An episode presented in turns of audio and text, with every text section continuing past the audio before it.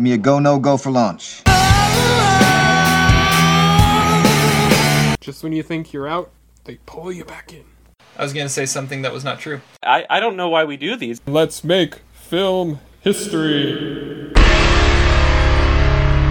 We are go for launch.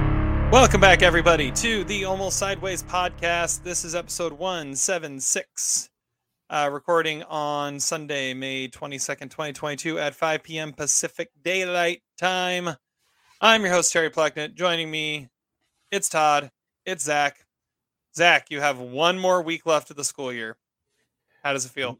Oh, it feels fantastic. And it's not even a real week. All I have to do is like show up I'm feeling like Miles coming back from the wine trip. You know, I got my wine glass, on my wine jug on the on the table, and we're reading a separate piece, and it's fantastic here in Lawrence, Kansas, uh, eh, where it was 100 degrees the other day, and it was snowing in Colorado. And uh, we're just hoping for many, many tornadoes, maybe a Bill Paxton appearance, RIP. And uh, yeah, I just, I, I, I, cannot wait. I'm, eh, I'm, I'm just, what's the, the Maryland level? Uh, proud, honored, and thrilled. There we go. Proud, happy, Proud, honored, and thrilled. well, the uh, the the senior is is currently uh, just a few hours from you up in Nebraska. So the senior. Okay, who's the senior? Terry Senior. Yeah.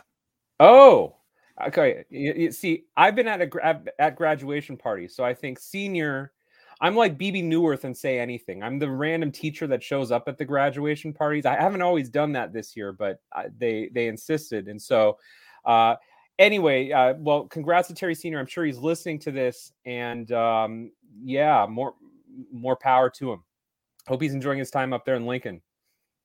One of the kids I was at their party today is actually going to Lincoln.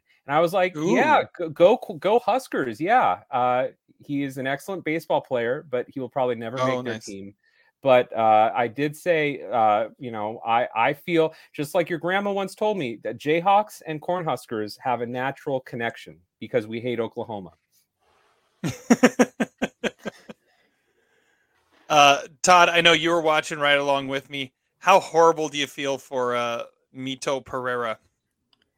Yeah, Mito had a that was just an epic choke job. I don't know why he even swung like that on the 18th hole. Like that swing was so bad. You could tell by the way he bent and swung sideways that he knew its swing was off. Like yeah, why, it looked like he forgot how to swing. You got to come off that. Like you got to stop that and be like, okay, regather yourself and, and put away the driver. And he put it yeah. in the water. Even that's just the, the worst break. That was like the tiniest little water hazard ever. Yeah, Zach, we're talking about golf. Yeah, PGA Championship. Well, I was going to ask Terry, two weeks in a row, have you seen the trailer for Phantom of the Open yet? Nope. oh, I saw I, it today was, at the movie I was at. I I, I was in. Uh, I I didn't see it when I went to the movies yesterday, and I was uh, at outdoor school all week and completely incommunicado on all things technology for four days this this last week. So, um, to get ready for this podcast, I watched three movies yesterday. So nice. Yeah, yeah. Well, let's get into actually talking about movies. And uh, oh, by the way, congratulations, Justin Thomas, for you know outlasting everybody else at the PGA Championship. I'm sure he's listening. Uh, Zach, you've already referenced it already. What are you drinking? I'm having some white wine, and I did want to mention. Um, I sent Todd a link to this. There was a really nice podcast in the last couple weeks about Sideways, and uh, the podcast basically the big takeaway from it is that there was no such thing as the sideways effect. Yes, Merlot sales went down, but so did Chardonnay sales. And so it kind of this is not Chardonnay, but it does make me think of Chardonnay drinking white wine, and there's no such thing as the sideways effect. Well, no, but it's, he trashes Chardonnay too. They said that, like he, you know, I don't like to manipulate Chardonnay in California. Too much oak and secondary malolactic fermentation. You know, like like he he shits on Chardonnay too and like Pinot sales doubled. After. Pinot sales did double, but it also actually made Merlot taste better too, and you could get good cheap Merlot. I guess the real question is, whatever happened to Andrew Murray? I mean, what happened to his sales or or Sassicaia? I mean, those had to go up, right? I think we need more scientific. What were those though? Were, were they were those actually Pinots? I don't, I don't think I've ever actually looked that up. Or a '92 Byron. I mean, we're talking. You know, we we should have said something about the Byron 30 year anniversary. I mean, come on. I, I want to know. I want to know what happened with the sales of Rieslings. Rieslings. Rieslings. Yeah. It's still Riesling. always the smallest section in every wine store. It's the Riesling section. There's always like five bottles. Yeah, I mean, whenever I go to like, uh, like they'll sometimes have like a free tasting for food for like teachers in our area. The only wine they ever have there is Rieslings, and that just means that they're cheap, and uh, it has turned me off from Rieslings. But Rieslings, you, do you know Rieslings. Rieslings? Yeah. yeah. Mhm. Todd, what are you drinking? Uh, I made myself a Manhattan, and I, I shook it. I did not stir it. And I got a cherry in there too. So, cheers. Beautiful. Very nice. All right. Well, I went to uh, I went to Ridgewalker today. Shout out to Ridgewalker Brewing in uh, in Forest Grove. They actually have a a beer um, that has podcast in the name now. I did not get that one. I'll have to get that at some point though. Um, but this is this is their Berserker uh, blonde ale, and it was really refreshing. So I went with it. Bur, It sounds a- A little too uncomfortably close to Burr beer. It which, does, as but we all know on this podcast is the worst. That's why I had to taste test it before I got Yeah. it, and it actually was good. So Burr beer is like the bubble of beers, right? I I think that's Or- fair to say. Or maybe I- fire starter of beers. See, I I got this one though because uh because Todd, I I felt like uh like if anything could describe some of what we saw in in uh the movie we're reviewing today. I mean, Berserker Splitter kind of fits Yeah. the That's not. It's not bad. Yeah, I know, right? Okay. Uh, that's just teasing a little bit of what we got coming up. We are reviewing uh, one of the movies that uh, debuted this week in theaters, uh, not Downton Abbey, because none of us have seen any of Downton Abbey like ever. So I've seen one episode. One episode, Todd's seen one episode. Can I just I've say, seen none. I kind of want to see Downton Abbey. I would actually contemplate watching it if it was streaming because there's a whole subplot about how they're shooting a movie in the house. And that's fascinating. You know, I don't know any of those characters, but a movie about movies is always entertaining, right? Especially with Dame Maggie Smith. You know, I- the I'm- bubble that was so good. You know. Touche. I, I'm surprised you don't watch. I mean, it, I feel like you know Grey's Anatomy, Downton Abbey, those would kind of like be on the same par, wouldn't you think? Oh, absolutely. I mean, one's a you know a Seattle hospital in the contemporary era. Another is a you know a mansion ostensibly in Britain in the 1920s, I think. So They're- absolutely, They're both like like you know different versions of Are they? No, they're both soap women opera. shows. Is that what you're suggesting? That they both appeal more to? I mean, it is appropriate on this episode that we talk about a movie called Men. We talk about women's TV and a, another uh, a, TV, a movie that was directed at a female audience that I have to review in trivia later today. So if, I guess if we're if we're looking at the gender binary of movies, then I, I suppose it's a, it's a, it's an interesting conversation. I was just going with like primetime soap opera type stuff, but I mean you can go there too if you want to. Um let's look at what we've been watching. Oh, make sure you're subscribing, rating, reviewing all over the place. Oh, oh, we had a review. Um this is actually kind of funny. Uh, Adam sent this to me because I don't pay any attention to it. So uh, someone actually sent us a review. Uh, this was back on April 24th, and we just are getting around to it. Five star review on I on Apple Podcasts, and uh, says uh, fun, great to listen, and learned a few things. This is from Hot Teacup, by the way. Uh, and it says, uh, "Thanks, guys. Do you ever get a ladies' view or guest host?" Great question. Terry, Yeah, can you answer Speaking, that? speaking of, uh, timing of for that gender conversation. roles and yeah, yeah, and all this stuff, and reviewing a movie called Men and talking about Downton Abbey, um, we we don't usually. I mean, the closest we got is is Adam has interviewed um, some like female YouTube personalities and things like that on the show. Uh, we've never had a female guest host, but uh, I mean, our our our wives' point of view definitely play a role in the in the podcast. I would say. Wouldn't Yeah, we're say, not- Zach? we're not married to the same woman, by the way. Just to, just so we're clear, our wives, plural. Uh, but Yeah, yeah. Um, I I would also say that we once did a power ranking suggested by Arlette. So do we get some brownie points for that? Mm, hmm I think so. I think so.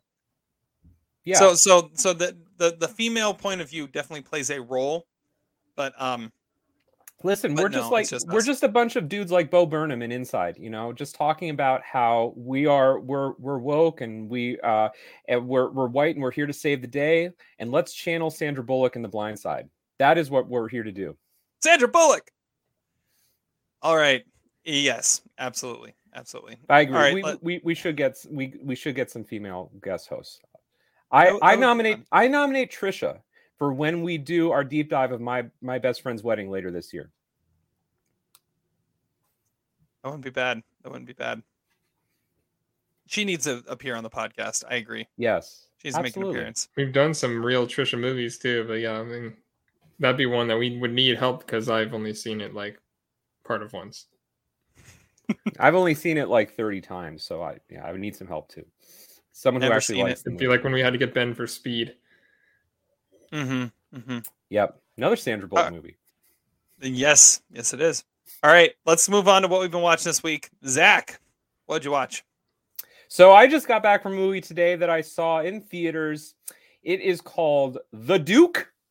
Now, when I first went to this movie, I thought it was going to be a biography of the alleged killer of Kurt Cobain, hired by uh, Courtney Love, Il Duce, Il Duce, the Duke. So imagine my surprise when I found out that it was a stuffy British uh, kind of kitchen sink comedy set in the early 1960s. I was like, come on where give me you know give me the the the, the laugh and the, the the the you know talk about scary men i mean il duce you know um it- the movie stars uh jim broadbent who has never been in a marvel movie did you guys know that uh, i Officially, yes. I, I I guess I found that out a couple weeks ago.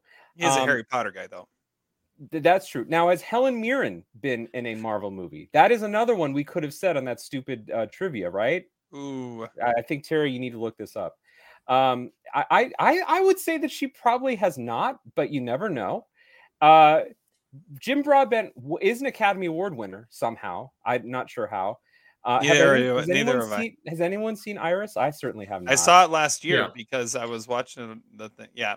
It- Okay. and Now, Yeah. Jim, eh, when we think Jim Broadbent uh, 2001, we don't think Iris. We think Harold Zidler from Moulin Rouge. And in that movie, he says Duke a lot, right? He also says, um, the, the, the role he should have been nominated in one for, for sure. because I can, can, can. That's what he also says a lot, too. That was actually a good impression. spectacular, spectacular, spectacular. spectacular. yes. Uh, anyway, this Jim Broadbent is much older, um, and uh, he's an old man in this movie, and he is not a duke, believe it or not. Uh, he is named Kempton Bunton, which is about the most British name I've ever heard of in my life. Uh, he's a real person who, in 1961, um, stole a very famous portrait painting by the artist Goya of the Duke of Wellington from the National Gallery in London. Now, why did he do this? Uh, he was not some petty thief or criminal. He wasn't in the criminal underworld or anything like that. He was just a basically a cranky old man who did not like the fact that he had to pay a television fee in order to get a telly in his home. Uh, he had to pay it because the BBC, I guess, insisted on people paying television fees back in 1961 when television was just becoming, you know, popular. Um, and so, out of protest, out of a sense of collective um, anger that old people like him and his frumpy wife, played by Helen Mirren, uh, would be uh, assigned to pay this fee. He steals the painting and basically holds it hostage, kind of, um, to make a point about uh, that old people should have should be able to watch TV too without a uh, uh, a fine or without some sort of uh, uh, subscription service. I agree that people should watch TV without a subscription service. That's what I've been saying for years. That's why I will never get Peacock, unlike you guys. And I'm glad I didn't buy Peacock last week for Firestarter because that would have been garbage. Anyway, uh, this movie is sadly the last movie of Roger Michell, very underrated director. Uh, he directed Changing Lanes, which, boy, that would be a great tw 2002 deep dive, an indulgent one because I love that movie more than you guys. But he Mhm. also made Notting Hill, Venus, Enduring Love, uh, The Mother, another Mother movie, uh, one that we haven't talked about, the Daniel Craig Mother. Um, great director. He died uh, uh, last year. Um, this was his swan song, and I gotta say, it's not a great movie. Um, the the vibe I got from it was very Old Man and the Gun, which is a movie we, we I think we reviewed, great movie. and I did not like that movie at all. Uh, just because the guy is old and snuggly and a little curmudgeonly, and he's got a twinkle in his eye like Robert Redford or Jim Broadbent, does not mean he shouldn't pay for his crime. This guy stole a painting. Robert Redford stole shit. He should go to jail. I mean, listen, I don't want to arrest my grandpa for this kind of stuff, but I'm just saying, like, let's get real. That was that's not cool stealing shit, okay? And there's a whole big thing in the courtroom, and it's like, oh, he's making everybody laugh, and everybody is just, just so sweet. So I just I don't get it, you know. But people, there should be consequences for crimes this movie is a Terry movie. Terry, go see it. It, it would make a great double bill with the golf movie with Mark Rylance. And uh, I'm giving it two and a half stars, mostly out of respect for Roger Michell, really good director. I also got to say, I, couldn't understand this movie at all. I, it may have to do partly with the intoxication, but also the fact that they spoke in some really heavy British accents in this movie. Not that the story was all that complicated, but I would I would like some subtitles maybe in the future. Maybe I'm just getting old and cranky like this guy but I'm not going to go out and steal art uh, because art, uh, you know, art art is is amazing. So anyway, uh, that's a long and rambling review that I definitely prepared for. So I would say two and a half stars. Uh, see it if you're interested. R.I.P. Roger Michell. Isn't it Michelle? It's it, there's no T in Michell, which is kind of a curiosity. I I'm not sure. Uh, so, so to answer your question, um, Helen Mirren has never been in a Marvel movie. However, she has been in the Red franchise. She has been Oh. in several Fast and the Furious movies, and Yes. she is scheduled to be in the new Shazam movie later this year. Well, who doesn't want to have Helen Mirren in their movie? I mean, mean- Helen Mirren and Oscar are going home with me. You remember that so- that whole song, that whole bit? No. Jack Black, Will Ferrell, John C. Reilly. I mean, I remember the s- sequence. I don't remember the comedian line. at the Oscars. It's the saddest man in town. You don't guys don't remember. This is like one of my favorite moments in Oscar history. And the, their song ends with Helen Mirren and an Oscar will be coming home with me. This I just think- she won for the Queen. I just know that Helen Mirren is married to Taylor Hackford, and the Yeah. most interesting thing about Taylor Hackford is that he's married to Helen Mirren. None of the mo- not his any of his movies, but the fact that he's married to Helen Mirren. That's not true. The, Taylor Hackford has good movies. All right. Well, let's move on. Please, I'm I'm so sad you guys don't remember that. Okay. Todd, what did you watch this week? Uh, I watched a Netflix original that came out last month. Uh, it's called Metal Lords, uh, directed by Peter Sollett, and uh, he's the director of like Raising Victor Vargas and Nick and Nora's Infinite Playlist. This is also written by one of the co-creators of Game of Thrones, which is weird because there's nothing like that. It's a high school comedy about two friends who want to form a heavy metal band. Hunter is played by Adrian Greensmith, and he's just like a crazy metalhead who's obsessed with forming this band. And his friend is uh, Kevin, played by Jaeden Martell, and he's this like kind of loner loser character uh, whose ideal who he he, they, he asked him like, what, "What's your favorite metal band?" He's like, "I don't know, but I really like Rock of Ages." So that's where he's coming from, and he's going to be the drummer in this band. So they inadvertently get into like a fight with an actual band at a party, and in true, true like Boy Meets World fashion, they're like, "Oh yeah, we have a band and it kicks ass." And then after that, they're hell bent on you know winning the schools battle the bands contest, even though they don't actually have a band. They still don't have a bass player, so they run into this girl Emily, played by Isis Hainsworth, and uh, she had just like had a meltdown playing her clarinet uh, during uh, like a, mar- marching band thing, and but she's actually a killer cellist, and they decide to make her the bass player, but they don't like have her cello the bass like they do in School of Rock. Uh, they just have her play the ch- like electronic cello. She even they even quote School of Rock in this movie, so it's pretty self aware. Uh, there's a little dope in there as well as like with this like moderately uh, or like uh, aspirations about being meaningful and has something to say about the delusions of musicians like you need to have that blind eye to the fact you're not very good to actually achieve something. Uh, there's a bald joe manganiello in this and brett gelman is in it as well like they're- they're pretty funny. And there's a cool cameo by like the anthrax and metallica and rage against the machine and judas priest uh, in like a dream sequence at a hot tub. It was really strange the Battle of the Band sequence is actually pretty cool. They have a song that's called Machinery of Torment, which actually kicks ass, and that totally sounds like a Slipknot album. But um, uh, the movie doesn't really amount to too much. It, it's enjoyable to watch, but it's really slight, uh, and so it's hard to like fully embrace. It's more airheads than it actually is School of Rock. The young actors are cool, and um, the band name is cool too, and they have to bleep it out. It's a Skull Effer, uh, but you know it, it's fine. It's a two and a half star movie. It's it, it's fun to hang out with, but don't expect greatness. It it's a it's an easy watch though. Very nice. Very nice. Machinery of Torment. And this is on Netflix? Yeah, Netflix original. Nice. Nice. There's like five of those every week. Yes. All right. I, I was a big fan of Jaeden Martell and It. Yeah. Probably my favorite young actor in that movie. All right. So, my Oscar watch for this week, I'm going back 20 years to a lone Best Actor nominee. The Quiet American. 2002. The Quiet American is you correct. find that movie anywhere? Uh, it, I actually own it on alive? DVD. I own it on Anyone DVD. Anyone seen It's, that movie? it's I've on seen. Pluto, uh, but it's all. I also own the DVD, just randomly. It's yeah, I don't know how I got it. Anyways, so yeah, The Quiet American. Uh, this was Michael Caine's follow-up Oscar nomination after he won in '99 for The Cider House Rules. Uh, it is directed by Philip Noyce, and uh, it's based on a Graham Greene novel. Um, Michael Caine plays an an older British journalist who's uh, reporting on what's going on in Vietnam in the 50s, just kind of right on the the brink of the Vietnam War.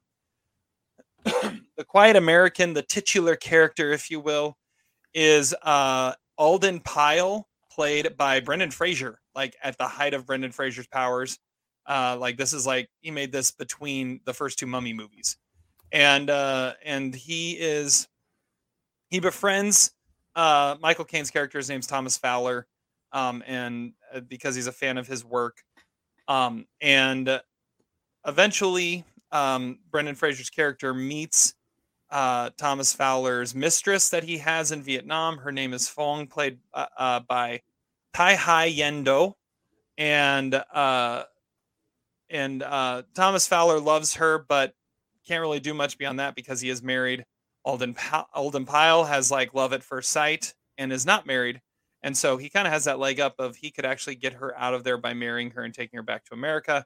Um, and uh, throughout all this like love triangle stuff, you also have the the the playing out of what is leading to the Vietnam War, and um, a lot of uh, there's not a whole lot of black and white and a whole lot of gray in there, and um, and you get some um, some mixed motivations, uh, you could say, on some different things as it, it leads to the the climactic ending.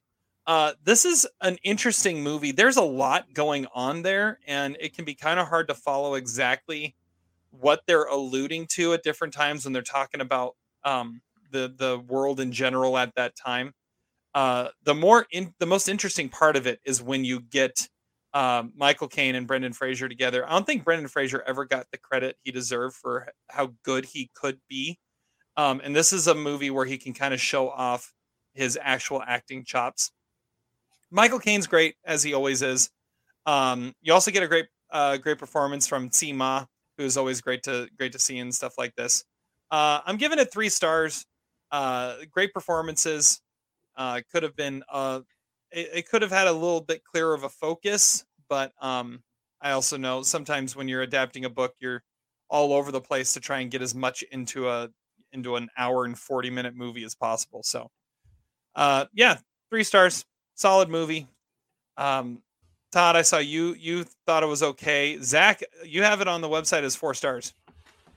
Yeah, I mean, I remember seeing this movie back in 2002, and you got to remember this was young, pretentious Zach instead of old, pretentious Zach. And I really dug the movie. I can't say I remember anything about it, Same. uh, except that Michael Caine got another nomination, and um, there were probably many more people that were much more deserving than him. Yeah, this definitely had the makings of a of a you know justification nomination for the weakest of the five get winning in 1999 when he AKA won for House Rules. Robert or Robert Edward Norton in 25th Hour. That that he stole his spot. I don't even know how that race went, but yeah, he definitely deserved to be in there.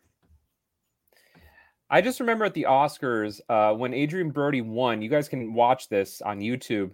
Uh, uh, oh, was it Michael Caine? Maybe it wasn't Michael Caine. I think it was uh, uh, Jack Nicholson and Nicolas Cage were just sitting next to each other, and uh, they had they were arm in arm when Adrien Brody won, and they were like, "Yeah, dude, more power to you." They they, they were pretty happy for Adrien Brody. The only one that hadn't won yet. All right. Well, let's move on into our featured review. Before we get to power rankings, let's talk about uh, what we saw in theaters this week. I love this movie so much. I did not really like this film at all. This is the most Zach movie ever made. You got to see it. Movie reviews. And for that, like I said, we didn't go see Downton Abbey. We saw the other movie that epically bombed at the box office and made a total of like 3.3 million dollars this weekend. Um, while Doctor Strange still dominates and is number one. Um, I think I saw this was number five. It, it, it debuted at fifth in the box office. However, sixth, just barely behind it. Still, everything everywhere all at once. Still making, still Got making legs. like over three million dollars each week, and it's been out there for like two or three months already. Anyways, Yeah, the, the local art house theater I go to in Kansas City says it's their number one movie of all time wow, wow. that has grossed at their theater. Yeah, Screenland Armour, shout out. Yeah, I'm sure the one here would be like that too. I know the previous the the, the all time record holder was Grand Budapest Hotel. I'm sure that this is probably going to beat that because it's going to continue playing there forever. Yeah. Anyways, what we're not talking about those ones. What we're talking about is men. Men, men, men, men, men, men, men. We're talking about men. Hello, Hi. Mrs. Marlowe, yes? Harper, yes. Do, come in. The words I have to say. It's a may be beautiful house. simple, But Will it just be you staying, or Excuse me? Mrs. Marlowe? no? No.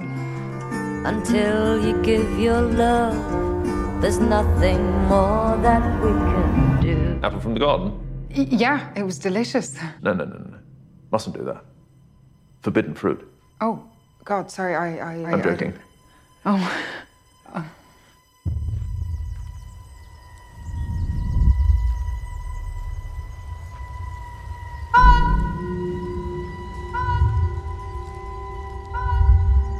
You're tormented.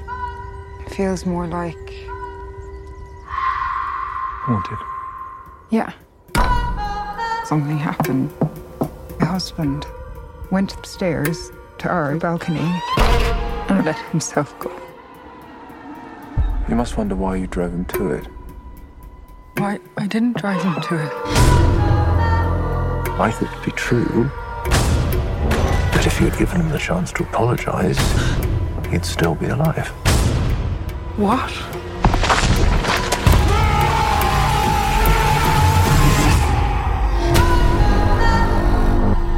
A man followed me out of the woods. He was stalking me. What makes you say that? I saw him twice. Twice. I don't know if he saw you once.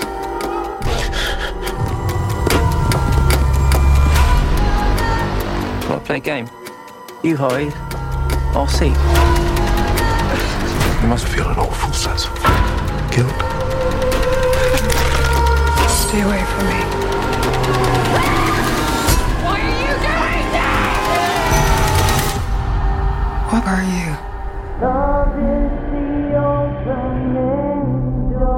Uh, this is written and directed by Alex Garland, who is a fan. I mean, we, we are fans of him and his work, uh, especially Ex Machina. So uh, we, we were we had some some pretty high hopes for this one going into it. So Todd, tell us about Men and what you thought.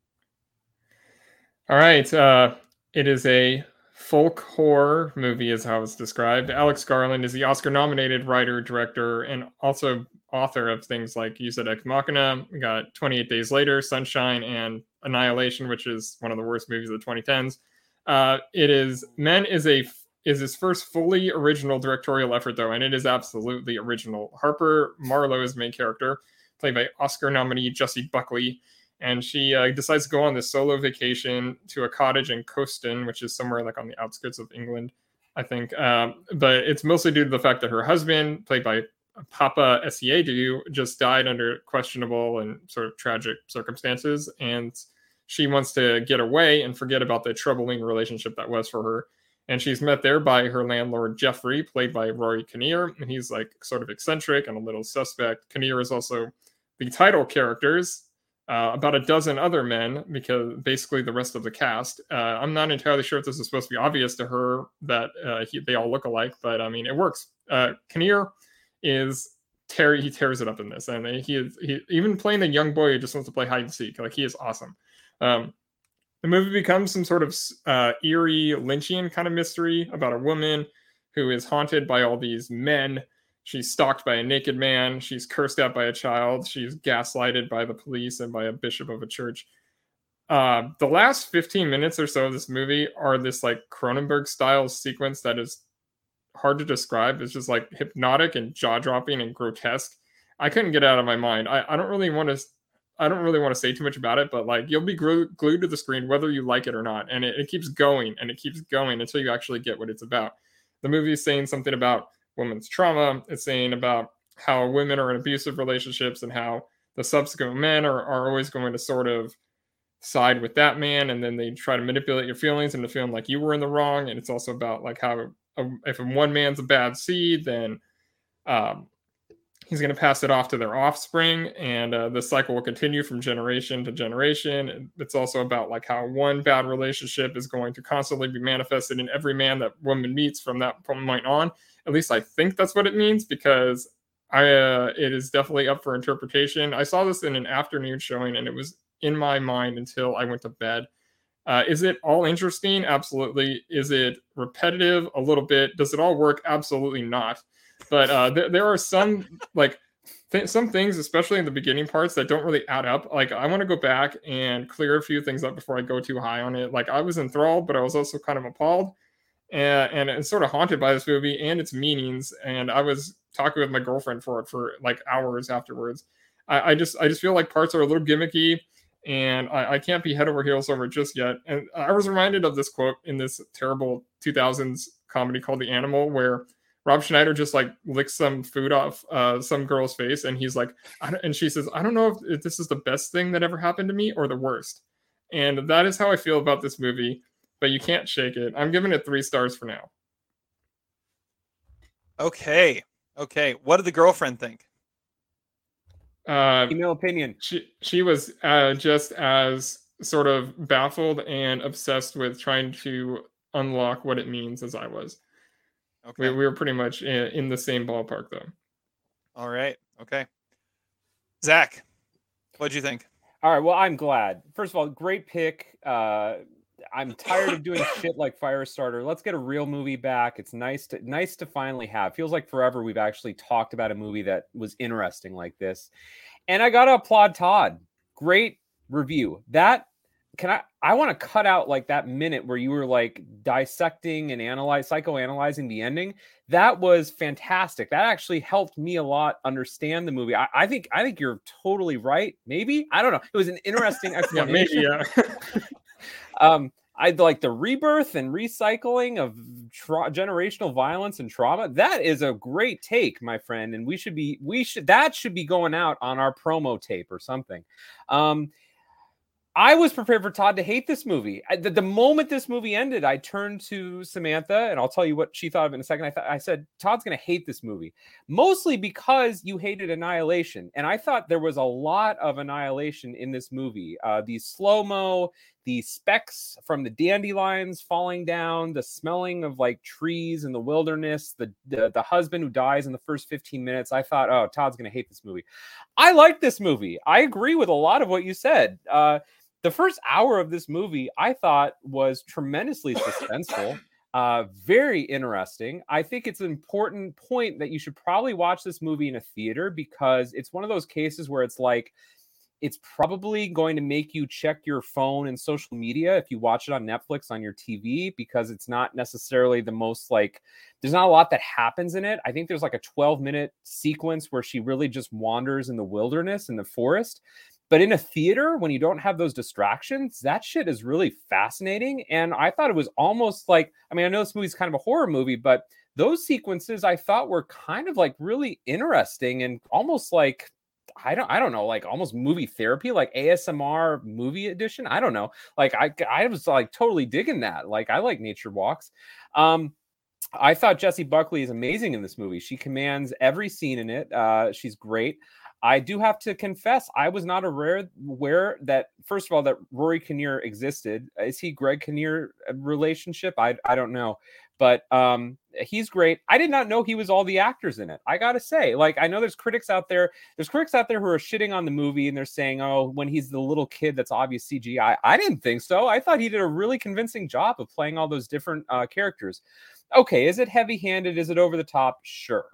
Um, the critics who are shitting on it are talking especially about the last 15 minutes and saying oh you know uh, it's heavy it's obvious uh, it's kind of bad cgi it's you know over the top do we really need that do we need to get that in our minds like todd was saying this is not a movie that you're going to forget easily um, I dug it. I thought it was interesting. Like, uh, I mean, is it a great way to end that movie? I don't know. Maybe there were other endings. I thought the the way the movie was going was more in the "I spit on your grave" direction. I thought she was gonna like rip out some shit and like, you know, like uh, yeah, just uh, you know, like like Bud says in Kill Bill Volume Two, she wants to start some shit. She knows where to find us, and I thought that's where the movie was going in that direction. It did not. Instead, it sort of took a human centipede approach, which I appreciate because I'm a fan of that movie, Loki. And uh, I thought it was, I thought it was interesting. I, the critics out there who are shitting on it, you come up with a better ending. I mean, I, I would admit it's not a perfect ending, but come up with something that is more bold, more ambitious. It's going to make people talk about the movie. Is it a freak show? Sure, but like you know, I the, the, the hour leading up to it was really fascinating too any movie with male nudity is great. You know, I subscribe to the Apatow theory that male nudity is always great, both comic relief and horror. Very few things are simultaneously those things. Um, I, I don't. I agree with Todd almost I, absolutely about this movie. I give it three stars. I don't think it's necessarily a masterpiece. It's not as good as Ex Machina, but it's a nice kind of comeback in a way for Garland. I don't know what, uh, what he's saying about feminism. I, I, I don't understand at all where his where his psyche is uh, at all. Um, but uh, I think it's an interesting movie, and and I enjoyed it for what it's worth. And uh, I gotta say, Naked Man at the Window, great, great horror device. Would would like to see more of that in movies, and and Apatow would agree. Probably needed more of that in the bubble, quite honestly. All right, all right. Uh, so we've got three stars from Todd, three stars from Zach. Uh, we're not going to be thrice approved. I'm Oh, going. come I'm- on. I'm going two and a half stars. I, I will say this though. Uh, one of the things I love about Alex Garland is he has kind of become a master at having this this quiet, unsettling vibe to his movies. And that's what you get. I mean, this is his third directorial uh, you know, outing. And he has really mastered that vibe. Ex Machina, Annihilation, and then here in Men, you have this just quiet, hypnotic yet unsettling vibe to the entire thing. And and for the first half, you, that that is what rules. And and it just draws you in and uh and you can't help but be just completely fascinated by what's going on. His outings always come down to will the ending make any sense and will it work? Uh, Ex Machina is his best movie because it worked. I mean, it was a beautiful ending and a masterpiece kind of through and through. Annihilation was a little weird, but I I liked it and I could and I I was able to kind of accept the ending for what it was, kind of like what you guys are saying about this. I, as what has how I felt about Annihilation. This the ending is just out there and goes to a point to a place that I'm like, what what am I even watching? And and and I I feel like like this is what the Jessie Buckley character, I think this is what she's saying too, because she she stops running in horror at one point and just has this look on the on her face of what is actually going on here? and uh, that that's kind of how I felt as I was watching it too. And and it's like it. I, I hear what you guys are saying because I agree that it's it's it's messy. It's it's over the top. It's out of control. But it's so over the top and messy and out of control that it it takes away from everything that had happened before. Um, so I mean, the setup was great, but uh, the ending just doesn't stick. So that's why I'm giving it two and a half stars. The one thing, I, another thing I will say about Alex Garland's outings, I don't know if either of you have have seen it, but he did have the limited series on Hulu, Devs. Um, I watched like an episode and a half, and I I just couldn't. It was it was too weird and too out there, and uh, yeah, I, I I just couldn't get couldn't get into that one at all. But um, he tends he seems to be getting weirder and weirder as he goes along, which is kind of scaring me a little bit. He needs to simplify just a little, I think. So two and a half stars for me. Well, but he's gone away from books. Like, I mean, or originally he was writing books and maybe being the screenwriter, adapting those into movies, and then he was adapting other people's stuff. And now he's this is his first original thing. This is what he wants to do. They gave him creative control, and this is what he came up with. And I don't know. I mean, I think I kind of liked him the most out of the three of us, which is what not really what I was expecting. But I, I, I think it, like I said, it could potentially be like this, like crazy long lasting like four star movie to me or it could be if if the things i think are wrong with it are actually wrong with it it could be more like a one star movie i have no idea but i'm in the middle somewhere because i really could not shake this movie off for like 10 hours Yeah, I I, thought that. I thought about a couple movies watching. I thought about Swimming Pool, Terry's favorite movie, uh, which Mm. I'm surprised he didn't like this movie. Uh, I also thought about some 70s movies. I thought about like Don't Look Now, the Nick Roeg movie. And there's just something a little bit like uneasy and surreal about the movie, and I really like that vibe. Um, I I respect a director who's willing to spend an hour of the movie with just setup and no payoff and not a lot of characters and not a lot of like conventional action beats. I guess the big theory that I think Terry's opinion, it seems to be sort of the consensus opinion of a lot of critics who are eager to shit on this movie. But I guess my question is finish the movie then. All right. You want to take out that ending. You think it's over the top. You think it's, it's heavy handed. It's obvious. Whatever. You come up with a better solution. Come up with a better ending. Because I don't know if there is one. You could do the whole conventional. That's what I was saying earlier. You could do the conventional I spit on your grave shit. But how many times have we seen that? You Well, could is do. it, is it conventional it could it be conventional and when you have one actor playing all of the characters and was that only done because it was shot during covid like was this the plan all along to have one guy do all these things i don't know if it actually was because if it was then he would have I- I- probably been gotta- the boyfriend be. character too or the, the husband he would have been the husband too like if if that was if it was a full full, on follow through i think it was a No, covid decision maybe. I don't know. I I think that that's fairly effective though, and I I, I agree. Rory Kinnear does does a I know, but you can't make a conventional ending when that's when that's what you've been doing the whole time. There's obviously something else sinister going on where you can't just have like a re- some sort of revenge ending. And Right. and your point, Zach, of of how how you end it, I don't know because the whole time I was watching it, the question I was asking is, how is he going to end this? Exactly. All, all and then and then it wanna ends, and I on it. went, what the hell was that? come up with it come up with a better ending if you really hate it which you know fine you know you're entitled to your opinion but like alex garland is a creator you know? I mean he loves that he's a creator. He sees himself as you know uh the uh, not, uh oscar isaac in uh, ex machina maybe. Maybe he fashions himself that way. And is it the most deftly handled movie in the world? Probably not. But like hey, I give him props. I think that was a risk, you know, and I will not forget that experience watching it. It was something different, something I never seen before, uh, something that I thought actually kind of give a ni- gave a nice sort of resolution for a series of events that had no real clear explanation leading up to that point.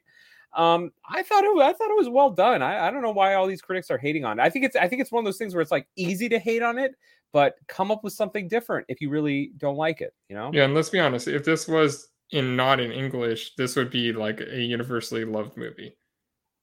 Right? If this was like if this was a French movie that's a- or if it was a Quentin Dupieux movie or like the Yeah. guy who did Bad Luck Joon-ho. Banging or Looney Yeah. Porn, like like that That's kind of thing. If, if it was one of those people, this would everyone would love it.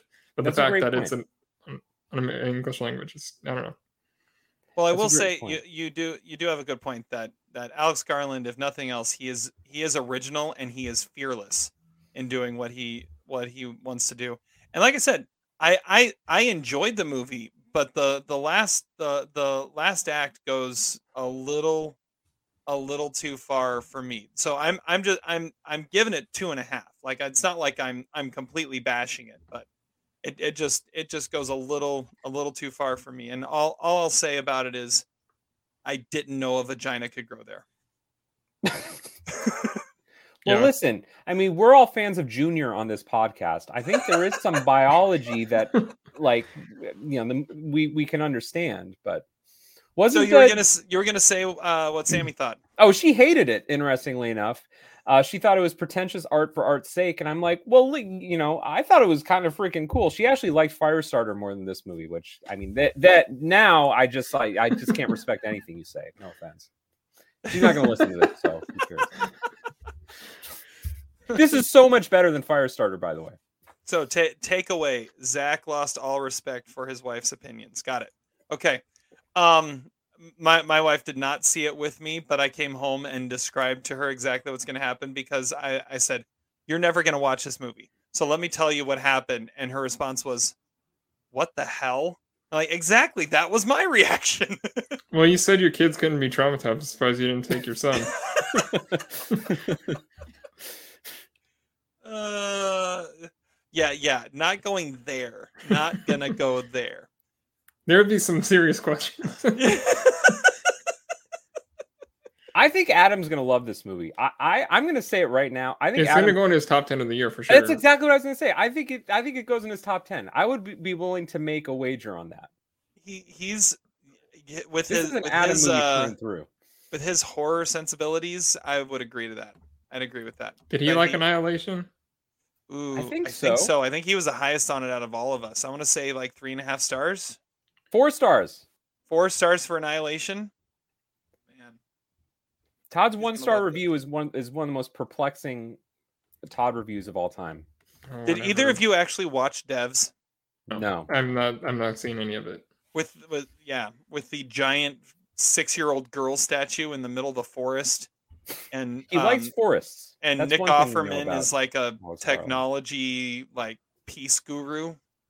It's it's weird. Um but as Alex Garland, what can you expect? All right. So that's uh that's men. We got three stars from Todd, three stars from Zach, two and a half from me, not quite thrice approved. How many people But were in the I think- theater that you guys saw it in? Just out of curiosity. Six. Maybe maybe ten? I was at like three or four. Yeah. I mean, I saw it in the afternoon, so it was, I was expecting not many people, but I was not expecting to be basically empty. I got there. There was an old guy in there who laughed a lot during the last twenty minutes. The the parking lot was fairly full, I will say that. So they were seeing something. A lot were there for Downton Abbey. Even though, like, still got like stomped on by Doctor Strange. It did. It did. All right. Well, I, I even though I'm giving it two and a half stars, I think it's still worth seeing simply as a conversation piece because it is it It's is definitely something you're not going to forget for sure. Yeah, I, I don't. I don't envy you, Terry, who saw this without somebody to talk to afterwards, because that that was that that was something that it needed to be said. like if you if you if you had to explain it to somebody who hadn't seen it, then yeah, that would suck. Yeah, yeah. Like I, I got home, I showed her the trailer, which I didn't watch beforehand. I all I, I I like had read the IMDb description, that was it. And then I showed her the trailer, and she went, "Uh, what?" And I I told her this is what happened. She goes, "Uh, uh nope." Yeah. Well, I had this on my original January Oscar predictions in like the number ten slot for Best Picture. wow. I'm per- I'm wrong about that, but uh, but when you do look at the IMDb description, like uh, back then, it sounded like it could be something uh, more digestible. Do you guys agree with me that Jessie Buckley would make a great Janis Joplin in a movie biopic? Yes. Obviously, she's got a great voice. I mean, Jessie Buckley could be anything. Oh, as we yes, absolutely. She's going to win an Oscar in the next ten years, and I'd like for it to be for the Yes. Janis Joplin biopic. Actually, a good one. Maybe She's already directed by been a Bradley singer in a movie though. Like I, I think that's I don't know if she'd do that again. That was her big break, wasn't it? Wild Rose. Yeah. Yeah. I think All it's right. cool the direction that she's taking. I mean, I wasn't a huge fan of the Charlie Kaufman movie she was in, but like she's doing cool auteur-based indie movies that take risks. I, I I commend her for that. No MCU for Jessie Buckley. She's the MVP of this podcast. And she and she's picked up an Oscar nomination for it too. Yeah, so exactly. awesome. She's awesome. All right. Well, that's Men. Uh, go see it in theaters because it's not going to be around for very long. If it got three million on opening weekend, so but it's worth seeing. So go see it. All right. Moving on. It is time for power rankings. You can't top that. Yeah, that's the movie about the horse. I'm going to pull an audible at the last minute here. That's because I haven't seen it. Power rankings. Not including Fargo. Can't choose Fargo ever again. And we are doing something different today for power rankings. And uh, I don't know. I'm I'm kind of intrigued at how this is going to go. Todd and I were talking before the podcast started, and if this goes well, maybe this is something we, we do a little more often because I, I think it's kind of cool to revisit. Todd, tell us what we're doing since you picked this out. Okay, so we are choosing our, our personal top five for best supporting actor for 2012, uh, excluding the ones that were nominated for the Oscar because that'll make it a little too easy. Because that year was one that there was a very consensus top five. You had like all of them were former winners uh, in that category. So we're taking those off the board. And the reason I chose 2012 is because it's sort of an um, uh, an anniversary year, and we just did our Glengarry Glen, Glen Ross thing where there are like six actors out of the seven actors in there that could have been nominated for Oscars, and they weren't. And I, I'm just really curious about how we put together our own personal top five supporting actors. 2012 seems like a good good spot to to go to, and yeah, I, feel like I feel like we could probably do entire years of this if it goes well. We'll, we'll see how how creative we get or how um, how interesting our picks are, but uh, I, th- I think this is going to be fun because we've never done something like this uh, officially. We've talked about these in like private conversations, but never on the podcast. Yeah, well, and I know you two keep like your own running uh, winners for and nominees for every year for all the categories. Um, I did at one point. I haven't kept up on it for a while, so so this might have been a little easier exercise for you guys. But but let's just talk about this race for a little bit first before we actually get into get into giving our our picks here. So the ones that were nominated that are ineligible, you have uh, uh, Robert De Niro for Silver Linings Playbook, uh, Alan Arkin for Argo, Philip Seymour Hoffman for The Master, Tommy Lee Jones for Lincoln, and then the winner was Christoph Waltz for Django Unchained. Now, Todd, what you what you're saying, this is a unique list because all five of these were former winners. Um, is this the first time that's ever happened? I can't think of another year that would be that way.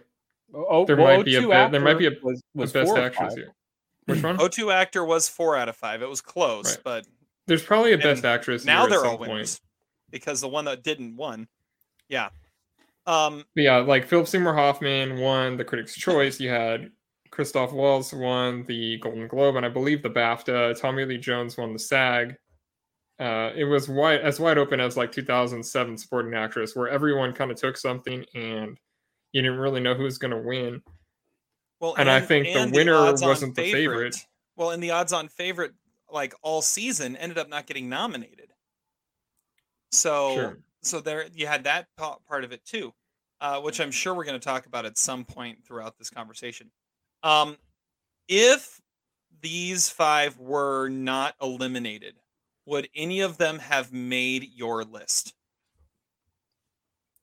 Well, for me, uh, yeah. I mean, I have De Niro in my personal top five, and I would have Philip Seymour Hoffman if I considered him supporting. He's the, he's obviously the, the he would be the the winner in this category for sure. But uh, he's that's a lead performance, and so I have him like number two or three for best actor that year. But yeah, so those two would, would absolutely be in my top my top five. Zach, how about you? Nope. None of them. Nope. None of them. Well, you always kind of come up with with some unconventional. Not, Well- not I wouldn't say unconventional, but I, I'll, not the ones that are normally talked about.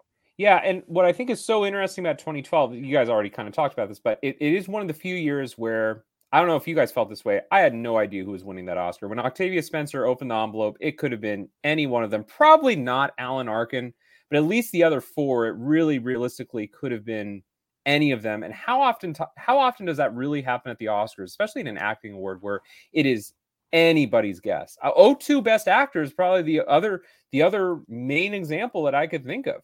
Maybe Oh, 07 07 supporting actress. Yeah, that was the that's one. what I was That's- say. Yeah, that Yeah. that's always a good one too.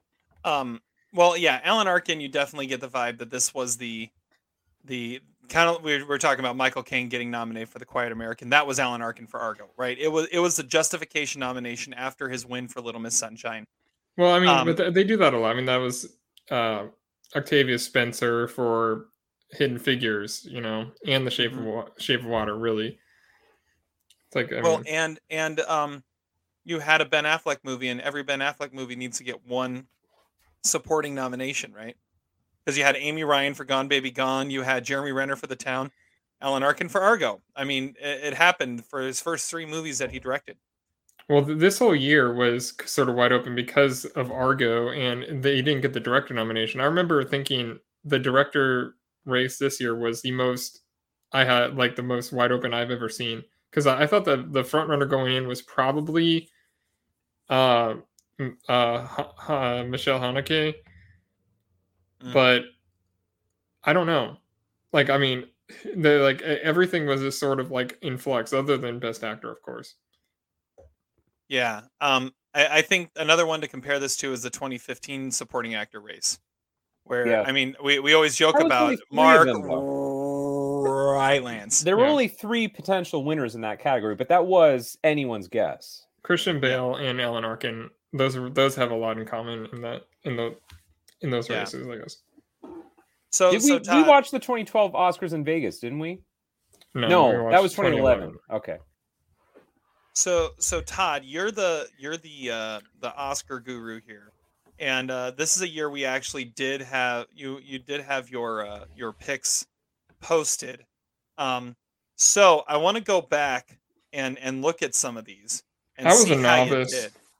You you were a bit of a novice. However, uh we go back you your first article came out in March and you did have Philip Seymour Hoffman for the master in there. Your number six was Robert De Niro for Silver, Silver Linings Playbook.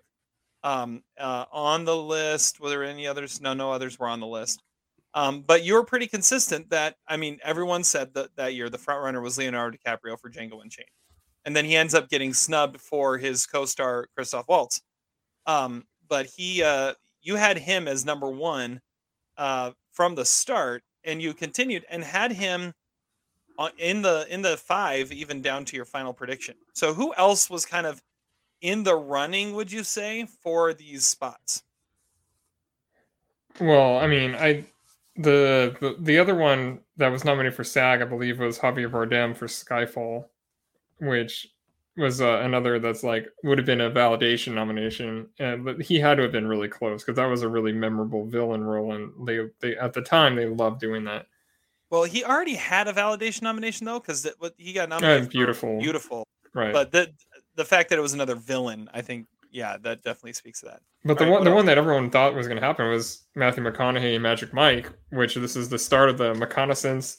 Uh, the year after, of course, he has like four movies come out and he gets wins Best Actor. But I mean, Ma- Magic Mike was the movie that was supposed to get him nominated. Yeah. Um, I, I found it interesting, especially as I was going through this. You said that there was this was kind of the consensus five. Um, there there weren't a whole lot of of outsiders looking in. Um, as I was trying to fi- find, okay, who else was in this race? There weren't a lot of others in this race besides like those two that you said that we mentioned, Leo and Javier Bardem, and and and McConaughey. Like that was it. No, no one else really had a shot. Uh, it felt like so. Um, De Niro was the surprise nomination, really, because he he had missed a lot of the precursors, but you kind of had to think that like that movie was so popular that it was it was. I mean, it ended up overperforming anyway. It got four nominations, acting. Yeah. All right. Well, that kind of gives you some background into the 2012 Best Supporting Actor race.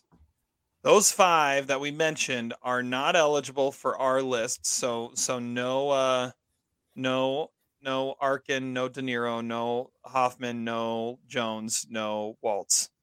So, knowing that, let's look at who we have as our top five uh, best supporting actors from that year.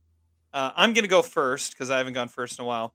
I will say this was actually really, t- really difficult. It was a lot harder than I thought it was going to be.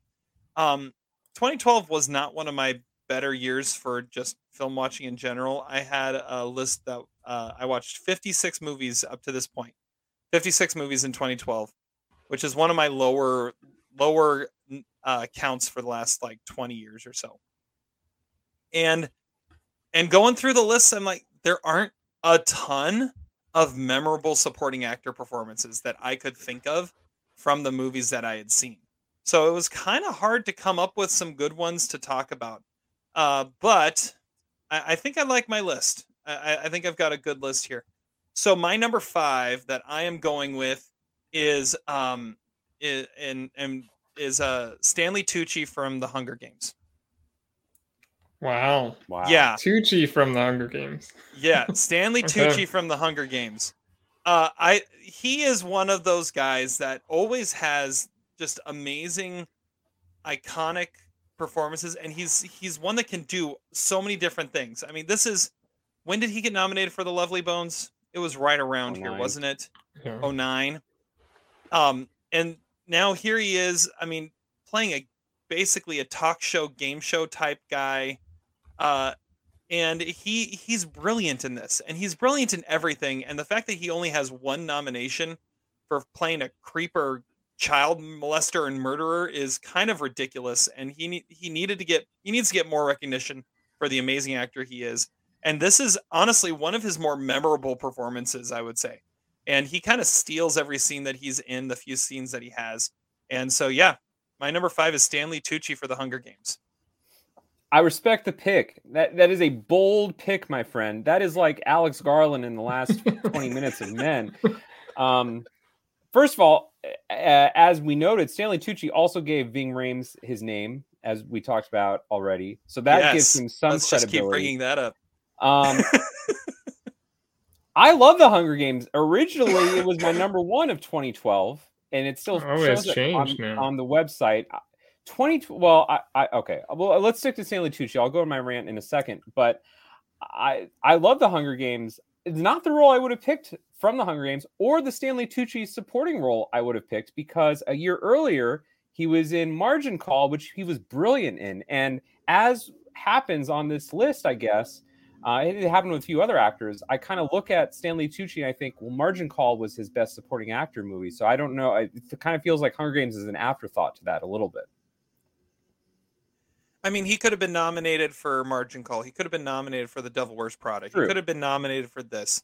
Um, I think he was brilliant last year in um, is it Trust, the um, the 9/11 movie with Michael Keaton. I thought he was brilliant in that as well. I mean, he is he's brilliant in everything he's in, and the fact that he's only been actually recognized for it once is kind of criminal. That was my choice for Vito Corleone, if you remember. Oh, nice. Oh yeah, that's, right. That's not bad. He's also yeah, bro- that's not what you said back then, but you don't remember that. he's also the brother-in-law of John Krasinski. what? what? I, I Yeah. mean, Yeah, he's he's married to Emily Blunt's sister. I guess you could also say he's the brother-in-law of Emily Blunt. Did you guys know That's that? interesting. I did not know that. Yeah, he learns the more you know. He was also that that one movie. It was it was not a great movie, but was it Supernova? Oh yeah, I remember that. He was great in that movie. The He- movie wasn't yeah. that good, but he was great. Has he ever been bad though? I don't think so. For the Lovely Bones. That's probably his worst performance, ironically. It's possible. All right. Well, Zach, you go next. I, I respect the pick. Great pick. Uh, great list. Great idea for a list. 2012 is the wrong year, though, my friend. I mean, 2012 supporting actor is a weak year. It's like a weak vintage of wine. I, I don't really that's know. why what I'm curious what we're gonna come up with because the the five were there. Like those were the five. So Yeah, I like the idea. And I mean, I guess, you know, like I said earlier, I wouldn't have nominated any of the five that were nominated. So I guess, I guess that justifies it. it. This was a tough list to come up with, though. Adam's list was all actually, in some ways, Adam's list was easier to come up yeah, it was. Um, but uh, I went with some unconventional choices. 2012 is a weird year. I had The Hunger Games as my number one movie of the year, which is the most unzack number one movie of all time for any year. I don't know if I would still have it. Okay, no, actually, I wouldn't have it. I will tell you the movie I have as my number one of 2012 now. Later on in this list, because I have a supporting actor from that movie. But my number five pick to start out, we all know that comedy is uh, uh, healing the world with comedy, as Bo Burnham said.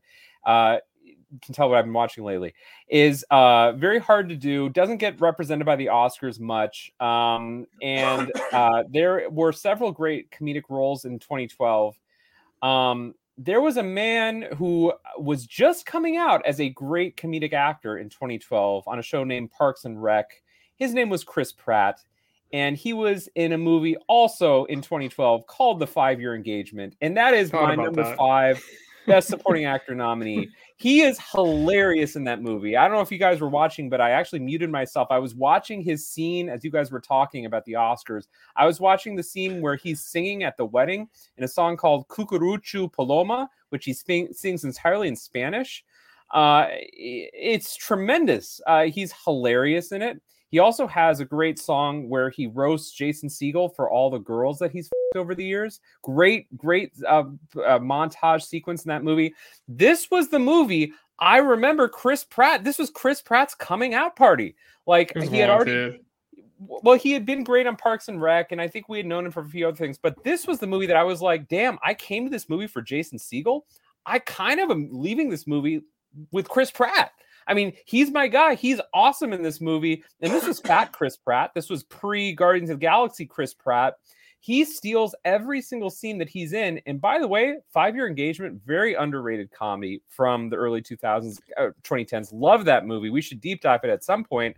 But he kind of steals the show in that movie. He takes the thunder away from all the a- other actors because of how much energy and and dynamic persona he has. It's kind of an ear- it's kind of like a Jack Black role in a, in a way. He's tremendous in it, and he's my number five. Yeah, the, the one song he sings is like set to "We Didn't Start the Fire," right? Like, Mhm. it, yeah, Yeah. all the all the girls that he's hooked up with. Yeah, great great moment. yeah. I, great I, I honestly relief. thought about that as an honorable mention, so I'm glad you you mentioned that. I, I did not think that was ever going to come up. I remember liking that movie, but I don't remember like anything about it. I need to watch it again because kind of a great, I- kind of the funniest movie of 2012.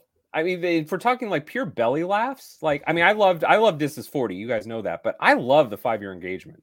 So the other thing, the other funny thing is, it wasn't Chris Pratt's only coming out party in 2012. Well, of course not. And He was and another big movie, big right? Oscar Well, movie. well, and you and you said you said you know this is still fat Chris Pratt. Well, that ended when he was in Zero Dark Thirty. because he killed Osama bin Laden in the same year, and that gives him credibility. There you go. There you go. I was he was not already he's- he was already Scott Hatteberg. He was already in Wanted. Like I mean, he was already a thing at this point. Everyone, I mean, five year engagement is a great is a great shout out, but I mean, Zero Dark Thirty is what everyone points to as like, ooh, Chris Pratt. Chris Pratt can be a leading man because of what he was able to do in, in that. But good pick, good pick. All right, Todd, number five. Okay, my number five is uh I'm going with a movie we talked about it. I believe it was like last year. It, uh, it's uh, Michael Pena in End of Watch. Mm, Uh, he plays Mike uh, Zavala, who's the partner or best friend thing of uh, J- Jake Gyllenhaal's Brian, and uh, we they they they're trying to make Michael Pena happen basically since like Crash. But I mean, this is I think his best performance, and uh, he and Gyllenhaal like live in this movie. Like they're uh, they're these two cops that are like living the beat life. They love that shit. They live for that shit, and Gyllenhaal is acting his ass off as always, but like it's um, Michael Pena's is the more grounded one, and I think he's brilliant. And it's his intensity, but also his persona that makes this movie like a just a breathless movie and like a cop movie masterpiece. And I I, I had previously said this was one of my spoiler alert, top five death uh, scenes of the 2010s, and I it's because Michael Pena is so great. Uh, it's a it's a phenomenal performance, and I'm this is actually did get him a, a couple of nominations along the way, so I'm happy to see that. Yeah, I considered some. I, I thought about End of Watch, but I would consider them more co-leads than than Michael Pena being supporting. So Michael Pena was my original winner in Best Supporting Actor 2012. I have no recollection of that movie. Yeah, because So- I had Terry watch it you didn't watch it again. I mean, I don't That's know if it, it's my fault. I guess I blame myself. But if I can't remember the movie or the role, it probably doesn't deserve to be a winner. But I've always been a fan of Michael Pena, and uh, I do remember liking the movie a lot. I, in fact, I had it on my top ten list that year. Um, If you watch it again, I guarantee you would reinsert it into your we, top ten. we were we were a fan of that movie on this podcast, but we didn't do podcasts back then, so we didn't talk about it. on the website. It was on the, on the website. website. The website's inter. I'm looking at it right now. The website is very interesting. You got, got- we got some interesting movies on there, and we've got a top 100 Terry pick as his number 10 movie. In the Yeah, I know. I know. I I, I probably need to re- reevaluate how my Yeah, but it's a bit. Well, that's what I'm saying. It's a weird list that probably needs some serious reevaluation. So uh, I, I've mentioned it before. My top ten of the year is based purely on like the score I give it. But the way I did my top 100 is I just took all my four star movies that I'd ever given and like handpicked my favorites. So that's that's more the difference between the two lists. Top Gun. Top Gun. God help us. All right. My number four. Uh, I'm pretty sure it's the only time this movie's going to come up because it is a very, very Terry movie. We bought a Um, zoo. And it's one that it's one that um, it's actually a performance Todd mentioned on his long list of potential Oscar nominees, which I don't remember him ever being a part of the conversation. But hey, I'll go with it. But I really love this performance, and it's Eddie Redmayne in Les Miserables. Um, Oh. Wow.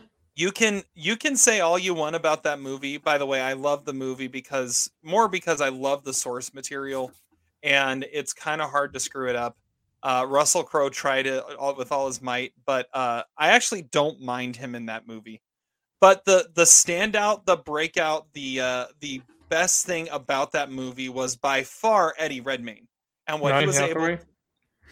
no no anne hathaway has one song and she dies um and, Spoiler. and I- Spoiler alert. Jeez. spoiler I, it's a half hour into the movie i'm not really spoiling anything here the show's been out for 40 years um but uh what what eddie redmayne brings to the role of marius which is kind of a thankless role and kind of overlooked in every other in in like the stage production he makes unforgettable and his performance of empty chairs and empty tables near the end of the movie is brilliant and unforgettable and um and yeah definitely makes him worthy of being on this list. So uh my number four eddie redmayne les mis. I'm trying to think why I would have had Eddie Redmayne on my list because I yeah he didn't get any nominations, but he was in like My Week with Marilyn, right? Wasn't he the lead in that movie? yeah he he was the he was the bodyguard yeah So that that maybe I thought that that was like a moment happening, which obviously it did. So I've never. you were seen just a couple Mis. years early you've never seen les mis Nope, I avoided it like the plague that year. it, wa- it wasn't uh, great. I don't regret it. I would say- Seyfried, good. yeah uh, amanda seyfried was, I don't watch Hugh Jackman decent. musicals. It's not really my thing. I mean, this this is one that's built for Hugh Jackman, though. I mean, he's built to be Jean Valjean. It Um, it was like the first one Oh, that sure. actually had live music, right? yeah, where where it was actually the performance on on set was what they recorded and had in the movie. Um, the standouts in it were were Eddie Redmayne and Samantha Barks, who played Eponine. Listen, Um, if I'm gonna watch a Tom Hooper musical, it's gonna be Cats. Okay, let's be well, honest. there you go. There you go. I will say uh, that um, uh, Russell Crowe in this is kind of similar to like how you would picture like Gerard Butler in Phantom of the Opera.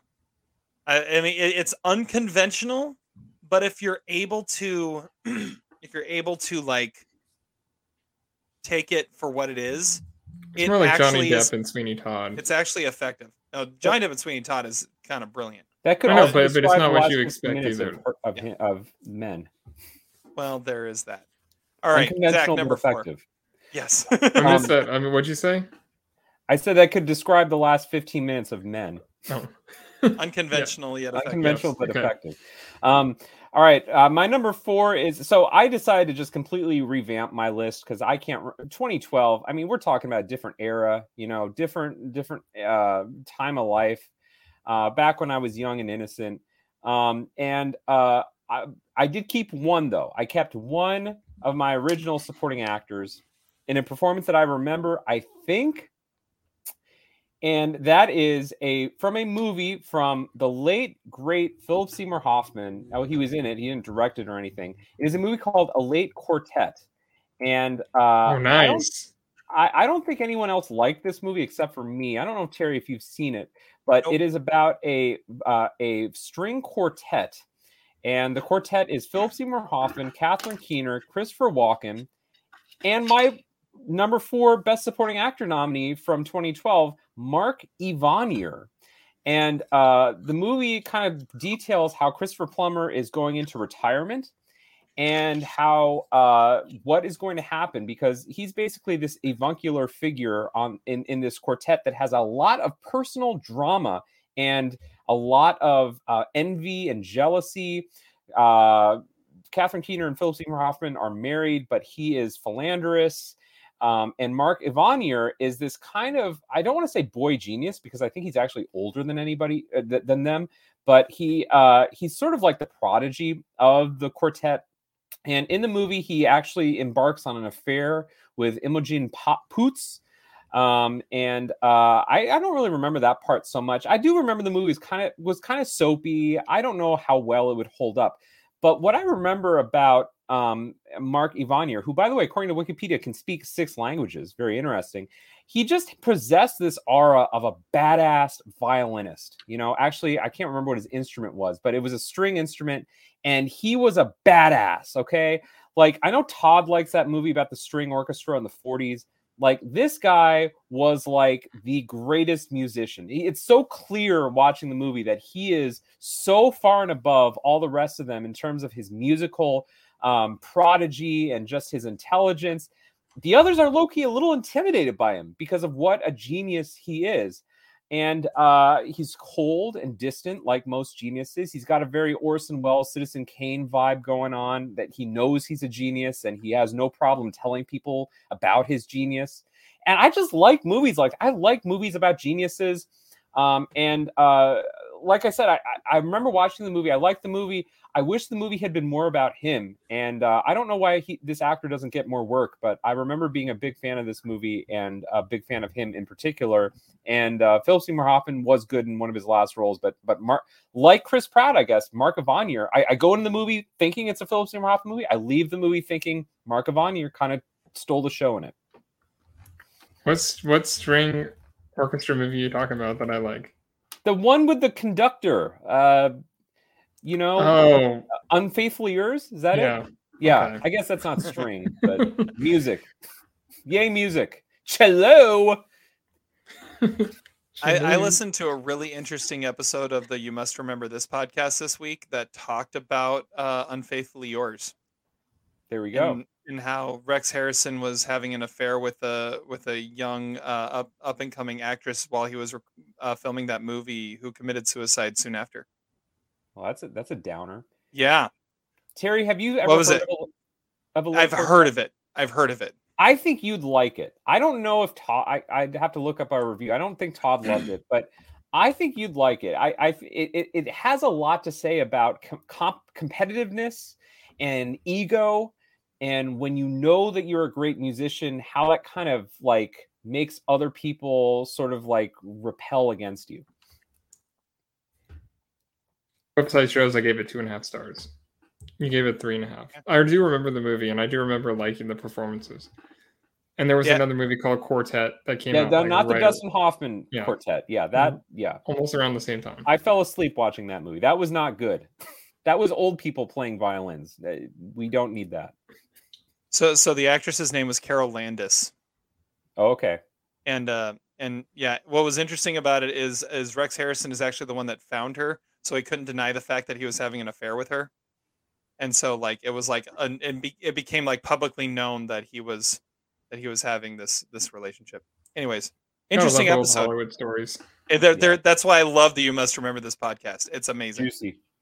all right that that let's move on todd number four All right, now and the, from here on, I realize it's just a Todd list. So uh, we're gonna start Yes. here. Number number four, Mark Duplass, safety not guaranteed. Uh, he plays he plays this guy named Kenneth, who's a seemingly like crazy man who puts an ad up in the paper saying that he built a time machine and he wants a travel partner. Um, it's directed by Colin Trevorrow. Uh, has Jake Johnson and Aubrey Plaza. I really need to watch this movie again. apparently. Yeah, like, I that, do too. that is as taut of a movie as you're gonna ever describe. Uh, Duplass has a very specific type. He's like a. I always describe him as a Mahoney type. He has this aura about him, especially in that era where he's a little douchey, he's a little likable, and but he's set apart from every other actor in his generation because you he believes and embodies the words that he speaks in his performances. And th- this movie would not work if he did not believe that he actually had built a time machine. It, it should have been like this silly judgmental thing, kind of like a, a little offensive, but it's not. It's endearing, it's sad and funny, and it's because Mark Duplass makes it work, and he's uh, absolutely one of the best performances of that year. Very nice. Great pick. Very nice. Yeah, I need to watch the movie again. I like how it's just evolving into a Todd list. Early, early on, number four pick. Well, I was just looking at the four, three, two, and one. And I was like, yeah, I could have branched out a little bit, but no, I don't need to. So I was just looking through my my 2012 list and uh, seeing what else was on there, seeing if I could pull any other names out. And I came across uh, a festival watch that Todd and I had. Uh, that was a 2012 movie. Todd, do you remember Off White Lies, the Israeli movie? I, I remember seeing it. I don't remember much about it. I Is don't that the remember one that, anything no, about it either. I'm thinking about 111 Girls. I do remember Off White Lies, but Yeah, I remember. I remembered it existed. Yeah, so it I, it's like a father and his daughter during the 2006 war between Israel and Lebanon. Like they're on a road trip or something. oh, okay. I do remember Yeah. that. Anyways, good times. All right, number three on my list is um the, the one thing that's kind of nice about this is I'm I'm watching a lot of uh, a lot of movies from from that year because of my Oscar watches, and so this is a movie I watched earlier this year uh, because it was nominated somewhere else.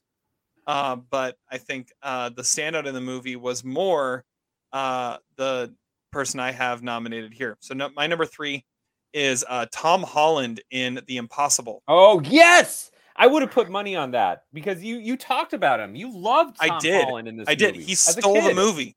He stole the movie. movie. It is a horrible movie. It, yeah, it's not a great movie, but he steals he steals the movie, and he is really the focal point of most of the movie. Uh, the Naomi Watts nomination is kind of ridiculous, and I don't think she necessarily deserved it.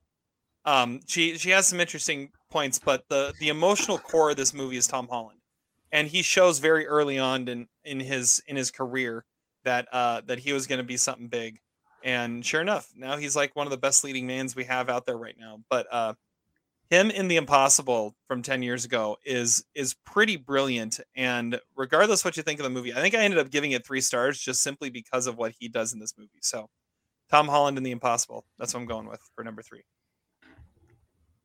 I can dig it. I, do remember liking him in that. It was rem- a, it was a breakout role for sure. Yeah. I did not remember him in that movie until you mentioned it.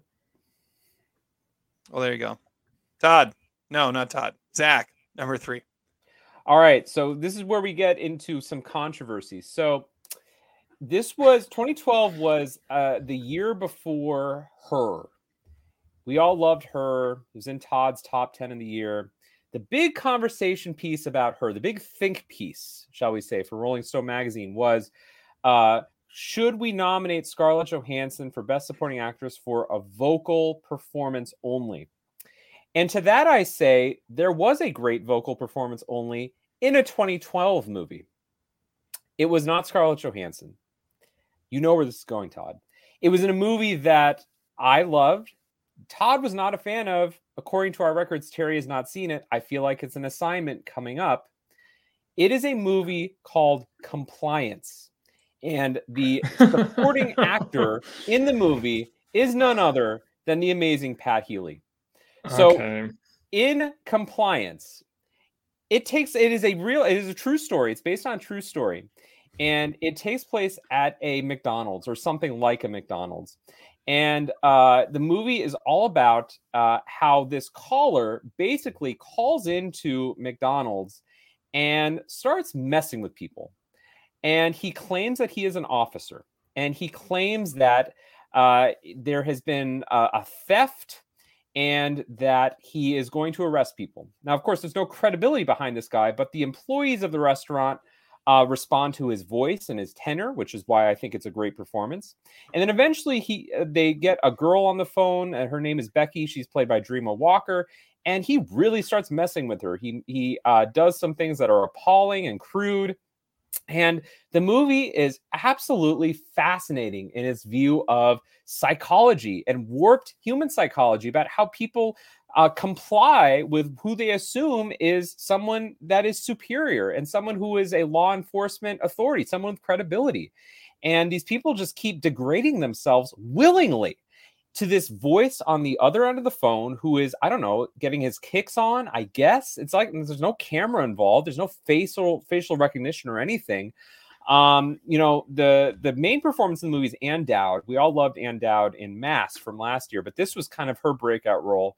And she's a manager of the McDonald's, and she is just uh, she eh, completely um hook sink and ladder to this guy as she uh, falls for all of for all of his foils and does nothing to resist and it's totally compliant with him. It's a fascinating study of human nature. It's a movie i absolutely loved and pat healy as the voice on the other end quote unquote officer daniels is brilliant this is one of the great vocal performances rivaling scarlett johansson and her coming next year of any movie in the 2010s i have no idea why todd doesn't like it Terry, you should see it, and it's my number three pick. It's a good pick, but yeah, I mean, the movie overall didn't didn't entirely work for me, but I I respected what I was going for. I like his I like his later movies more. I had a I had a vocal performance on my honorable mentions, but it wasn't that one. It was Seth MacFarlane for Ted. Yeah, I have that oh, on nice. my honorable mentions nice. too. Yeah. All right, Todd, number three. Yeah, my number three. Uh, we mentioned this movie a few weeks back, probably. Uh, it is Aaron Paul in Smashed. Uh, he plays Charlie, who's married to Mary Elizabeth Winstead's Kate, an alcoholic man and wife, and again, a very Todd movie. Uh, it's a it's a it's a funny movie at times, but it's also like Zach had said on our podcast, the Days of Wine and Roses of our generation. Kind of, uh, he's essentially playing Jesse Pinkman maybe it's a, a, spiritual sequel to El Camino. I don't know. I mean, he, you could see him being this kind of character in the future, but he has a few scenes that absolutely rip your heart out. And because at his most unlikable spots, Aaron Paul is still able to help you root for him. And I don't know why, but it, he just has that. Maybe it's Breaking Bad. I don't know. But he's genuinely great here. And I think he and Mary Elizabeth Winstead both deserve nominations at the least. They are they're both incredible. And that's Aaron Paul is my number three. Haven't seen it.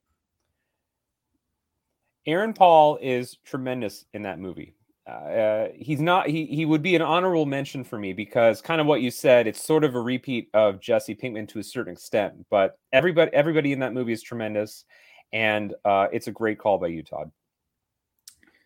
Thank you. Future right. guy, I guess.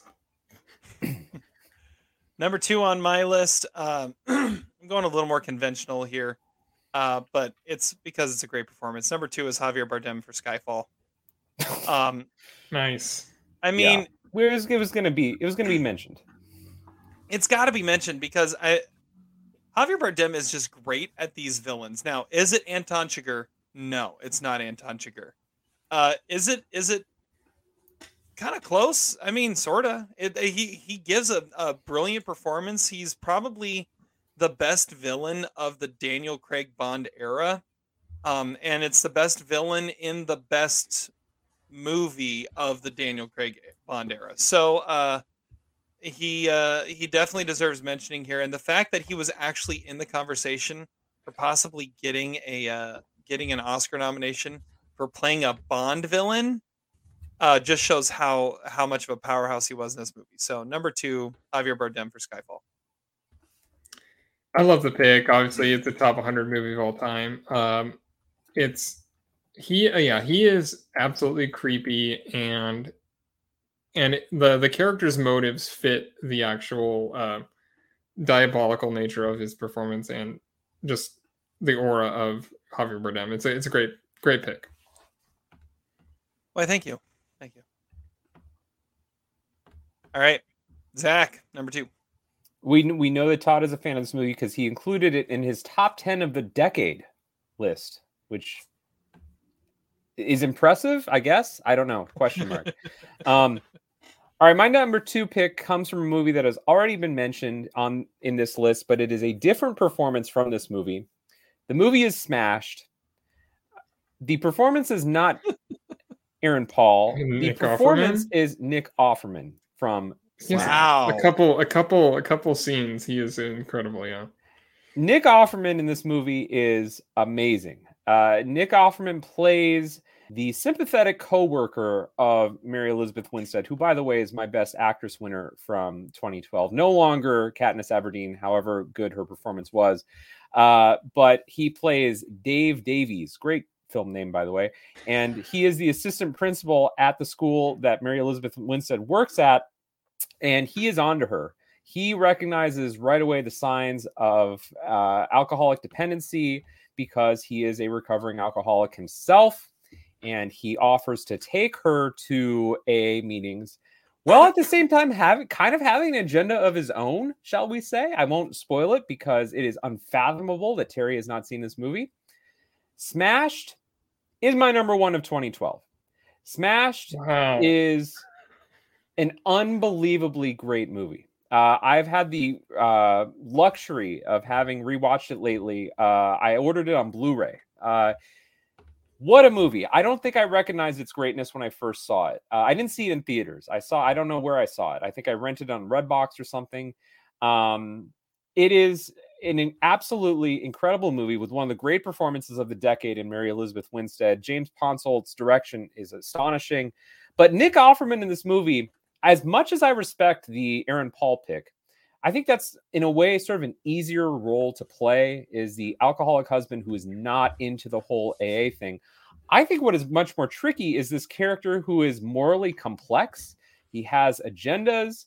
He's her boss in a lot of ways. He knows information about her. Is he conniving? Is he sympathetic? Uh, I don't know, but it's kind of a great role. And Nick Offerman has that great Nick Offerman laugh in this movie, which is great. Um, he his scenes with Mary Elizabeth Winstead are amazing. Um, his wife in the movie, uh, well, it's not his wife in the movie, but real life wife, Megan Mullally. She's the principal of the school. Uh, he's uh, awesome and really i just wanted to mention this movie because of how great it is but if there's a single uh, supporting male performance in it uh, I, I guess i got to go with nick, nick offerman but um, i love the movie in general so it, it would be my number one of 2012 at this point You you should like reevaluate your whole list now and just send me. I should. one. we need to deep dive this movie at some point in the next what seven months So I'm saying we should just redo this entire year. It is a shame that Te- well, it's perfect that Terry hasn't seen it because then he'll give his fresh opinion. But I mean, Todd, come on. We were just talking about Days of Wine and Roses. I'm drinking alcohol right here, but like Smashed is an absolutely amazing, fantastic movie. You know what yeah, I mean James do? Ponsoldt, his first three movies were all next level alcoholism movies, and they uh, Smashed is probably the most lifelike of them. What we need to do is we need to go back to like pre-podcast era stuff and just like re- reveal our top tens in a podcast of Yes. of, of years back. So I'm then. saying we should do our top ten and our and our have a whole have a whole episode devoted to that year. Do our our lists and our top tens and whatever. Yeah, yeah. Like start with 2012 and then we could do 2002, maybe go back to 92. I don't know. Maybe we could see. I mean, we could maybe we could just do ninety seven or whatever. Oh yeah, then do 97, something like that. Yeah. I like it. I like it. Okay. Todd, number 2.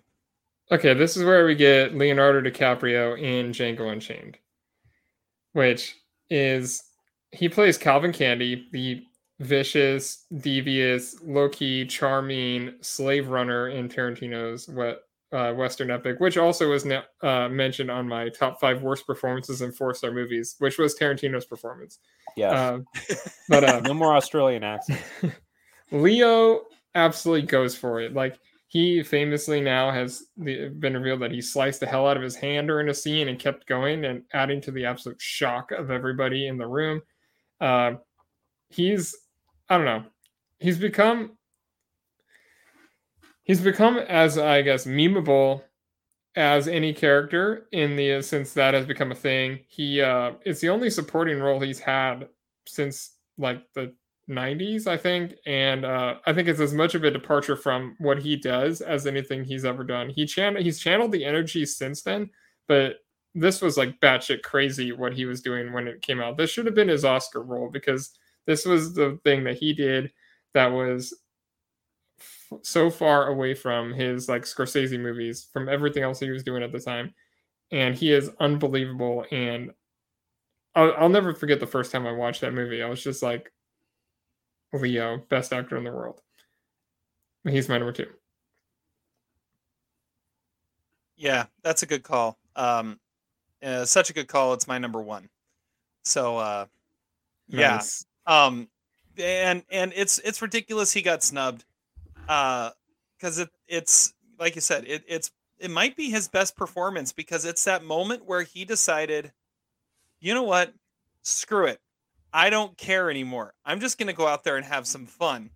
And he got a role that he could do so much with and he could just eat up the scenery he could eat up the screen and he milks it for everything it's worth and and just steals the entire movie Th- this is one of the problems i have with 2012 the problem i have with 2012 is christoph waltz won for not even the best pers- uh, supporting actor performance He's he's a lead. That's the problem. Christoph Waltz is the lead in that movie. Like he's even yeah. more lead than than Jamie Foxx That that's fair. But I I I I almost have this like disdain for Christoph Waltz's performance in that just simply because for whatever reason the Academy decided that was deemed better than what Leo was doing. When Leo is doing something that he's never done before. Like he's he's the villain. you said the same thing about Jack and The off Departed. the rails. Uh, yeah, yeah. I, I mean, it's it's a very similar thing. Uh, but yeah, Leo, he he was the best of that year, and it, I I remember being shocked and bummed when he got snubbed because this. You're right. This was his Oscar his Oscar movie. This was his Oscar chance. Instead, he got it for as baity of a role as he ever did. Like, give me the Oscar, please, in The Revenant. oh, but, that was um, J. Edgar. Eh, that's true. That was just J. Edgar. Valid point. Um, but yeah, uh, it, it's it's as good as he he could be, and uh, and yeah, it was the best of the year. So that's my number one. Yeah. I mean, I, I can't argue with you. It, it probably should be my number one. Probably. and Zach's be. number one. Well, Zach, what do you have? Well, funny you say that because my number one is also Leonardo DiCaprio in Django Unchained. And I, I think this is just the great unsaid thing. I mean, this is obviously the best performance in the supporting act category that year. I guess the question I asked myself was how much of this was the fact that Leon, Leonardo DiCaprio had not won an Oscar yet? He was overdue by 2012. How much of it is Tarantino? How much of it is that it's such a rich, uh, well written role? Uh, he steals the show in it. And yeah, how much of it is it that that Christoph Waltz, uh, who had already won an Oscar by that point for a more memorable, better performance in many ways, um, how much of that is I, undeserved is not the word, I guess, because Christoph Waltz, it's not his fault. I mean, he's he's good in the movie, he's serviceable. I don't know if I'd call him a lead. I, I just wouldn't nominate him. I mean, he's he's fine in the movie, uh, but uh, it's I think it's one of the strangest decisions in Oscar history to not nominate Leo and instead nominate Christoph Waltz. Uh, it's it's absolutely on par with Jack Nicholson and, and Mark Wahlberg. It uh, makes no sense, but um, I also take take up. I think actually Leo is quite good in The Revenant, so I really don't have any problems with him winning for for that. I, I don't. I wouldn't call that Oscar bait. I actually thought that was a really good role, but it's so obvious that if if Leo had been nominated in 2012, he would have won. It's there's there's no contest. I, I'm Maybe not that's saying the reason that, he didn't get nominated. I, I don't know. There's some maybe some conspiracy going on, but it's obvious. Yeah, I'm not saying he's bad in The Revenant. I'm just saying it, it was it was much more of a of a uh, of an Oscar friendly movie and an Oscar friendly performance than uh, than Django was. Leo Um, should have two Oscars. He should have an well, maybe maybe even more, but he should have an Oscar for this movie. And it's Well- it's sort of unfathomable that he doesn't. and this is kind of an era where they were they were into screwing over Leo because uh, you go back to 06, I mean- he was nominated for the wrong movie. I mean, there was no way he was going to win for Blood Diamond, but Yeah. he might have had a shot if he was nominated for The Departed. Um, but they put him supporting in SAG, and that that screwed him up there. which is just insane. I mean, listen, Leo Yeah. made some bad movies. He made The Beach. He made That was a long time ago. Well, that's what I'm saying. Get over it, Oscars. Come on, that was 12 years ago. That Body was of Lies was the last bad movie he made, right? It, I mean, it's and- like it was so it was so passe. Of course, the Oscars are always behind the times, but like that that move by snubbing him was a total indication that they were so behind the times. Well, yeah, it's gonna be, it's gonna be, he's gonna be like Paul Newman, where you know, it's like was like, how did he not win an Oscar in this like twenty year period where he was the best actor in the world? And it's like he won for this movie that I was like, okay, I mean, he was great, obviously, but why? How close was he to winning for uh, The Aviator, do you think? I mean, Jamie Foxx ran away with that race that year, but he he had to be number two, right? Well, He was the Golden Globe winner, right? Yeah. He's Uh, certainly better than Paul Giamatti, who they didn't even nominate. I mean, if we're if we're going to look at the credibility of the Oscars, 04 at Best Actor is not a great uh, barometer. That's a valid point. Yeah, he had, he had to he had to be close, but That that was the first time where You know, they Johnny Depp, though. I mean, Johnny Depp as J.M. Barrie. uh, Hey, oh don't man, don't bash that performance. I love that memorable performance. performance. That's a top 100 movie for me. So is the Avengers. It's Where's the. Avengers on It's your true. list, Terry? Where's where's where's Robert Downey Jr. in the Avengers? You know, I was thinking about that. If anyone was going to make it from that, it was going to be Tom Hiddleston. So, nice. There we go. all right, Todd, tell us who you think is possibly better. There's than no one better than Leo. 2012. That's Well, that's why I said it's a. Todd list. This is Edward Norton, Moonrise Kingdom. Oh yeah, Oh wow. I remember you saying that. he plays a uh, Scoutmaster Ward, and uh, I don't know. I previously mentioned Ed Norton for those keeping track at home uh, on my performances by Matt Damon's co-stars uh, for Rounders. But uh, I don't know. So uh, in by But 2012, those keeping track at home. um, uh, those I don't keeping know. score at home. Aside from like his failed experiment that was actually really good, Death of Smoochy, like I think Ed Norton had never actually tried to be silly in any of his movies. So his partnership with Wes Anderson came at the perfect time because he was like coming off his whole like, Incredible Hulk thing. But it's also confusing because this is not anything like he has ever done. It's just a testament to how of an actor he is. Like he's like, oh, well, I, I think he flew the coop. You know, like he uh, like he settles into this like nice, well-meaning Boy Scout leader so perfectly that it's hard to picture Edward Norton in any part of that role, like because he completely disappears. He doesn't necessarily do anything to stand out. I think Bruce Willis actually got a Spirit nomination that year from that movie, but uh, I, I think it's as astonishing of a departure from what you would expect from an actor to do as I've ever seen. From the I, I saw the movie in a in a theater by myself. There was not a single other person in there. It's the only time it's ever happened and but I watched I was watching that performance. I was like, that is my supporting actor winner for this year, and it never changed. But it probably should be Leo. It should be. It should be. That's ridiculous. I would have nominated three other actors as supporting actor in that movie before Edward Norton. I, I would have not. I would have nominated the kid. I would have nominated Bill No, it's a- Murray and Bruce character. Willis, Oh. Whatever. which is a movie I like, by the way. Maybe my favorite Wes Anderson movie. I, I just watched Moonrise Kingdom recently. I did put Edward Norton on my honorable mentions, but not not over Leo. Not That's over Leo. ridiculous. But it's but at the time, could you ever picture him doing anything like that? I mean, it, it was it, it was different for sure. But then then I think I don't think it's that too dissimilar than from what he did in like Birdman a couple years later. So He's angry in Birdman, though. true, Everyone's but I mean, it's just Birdman. I don't know. It's just a different side of him we hadn't seen before. The, the the only like I said, the only thing is like Death to Smooch- Death to Smoochy or maybe Keeping the Faith are the only things that he ever was going for something that could be considered somewhat goofy Yeah. or lighthearted. Yeah, or that's fair. everybody says I love you. I know, I mean, it's a it's a musical. That's a little different, but okay. All right. I mean, this that wasn't that coming off the heels of him playing the Incredible Hulk too. Yeah, well, I mean, I think the thing he had before that was like Stone or something, oh but yeah, yeah, Stone, great Oh movie yeah. with De Niro. but yeah, I mean, this was like a, a time when he was uncastable because he sort of had the rumor that he was trying to rewrite Hulk or whatever on set or whatever it was that he was doing. And he wasn't a team player. Yeah, I find it funny this- that he wasn't a team player, so then he became a Wes Anderson actor. Yeah, that's what I said. It came at the perfect time for him because now he has that partnership to work with, and he's had a lot of great movies since then. He did Grand Budapest Hotel after that. I mean, he's yeah. it was a good turn for his career. All right. Let's go through five to one and then we'll talk about any honorable mentions we want to mention. So for me, number five, Stanley Tucci in the Hunger Games. Number four, Eddie Redmayne in Les Mis. Number three, Tom Holland in The Impossible. Number two, Javier Bardem in Skyfall. Number one, Leonardo DiCaprio in Django Unchained. Zach. Number five, Chris Pratt in the five year engagement. Mark number four, Mark Ivanir for a late quartet. Number three, Pat Healy for compliance. Number two, Nick Offerman for Smash. I realize Terry, Terry has not seen a lot of these movies. And number one is Leo DiCaprio for Django Unchained. Leo. Leo.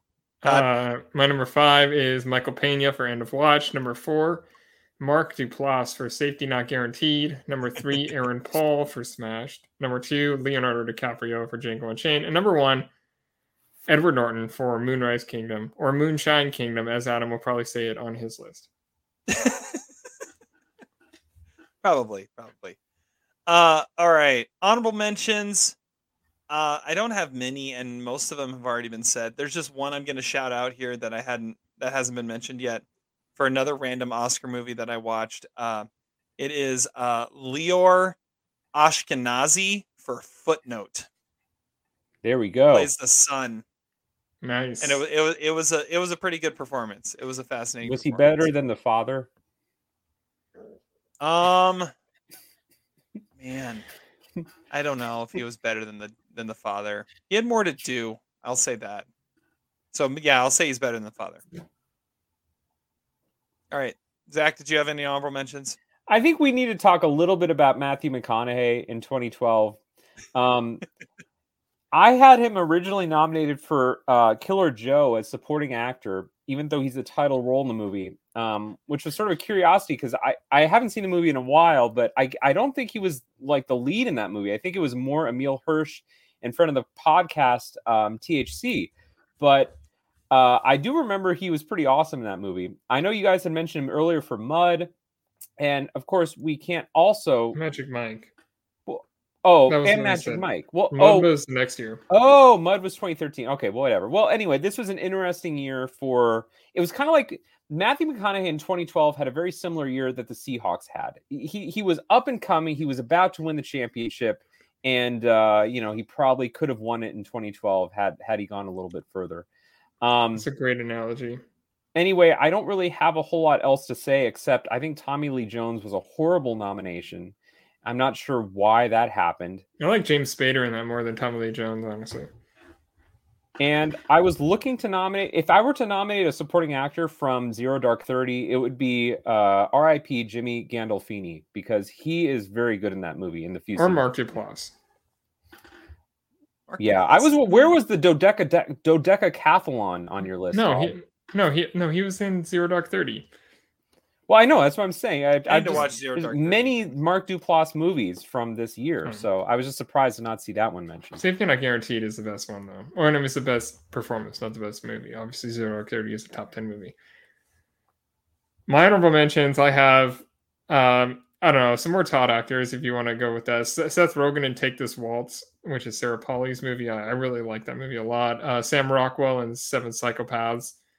I believe he got a Spirit nomination. Um, we got James Gandolfini in Killing Them Softly is the one I wrote him down for. Samuel. Jackson in Django Unchained. Ezra Miller in The Perks of Being a Wallflower. Seth MacFarlane and Ted. We mentioned Daniel Henshaw as like the the vicious character in uh, the Snowtown Murders.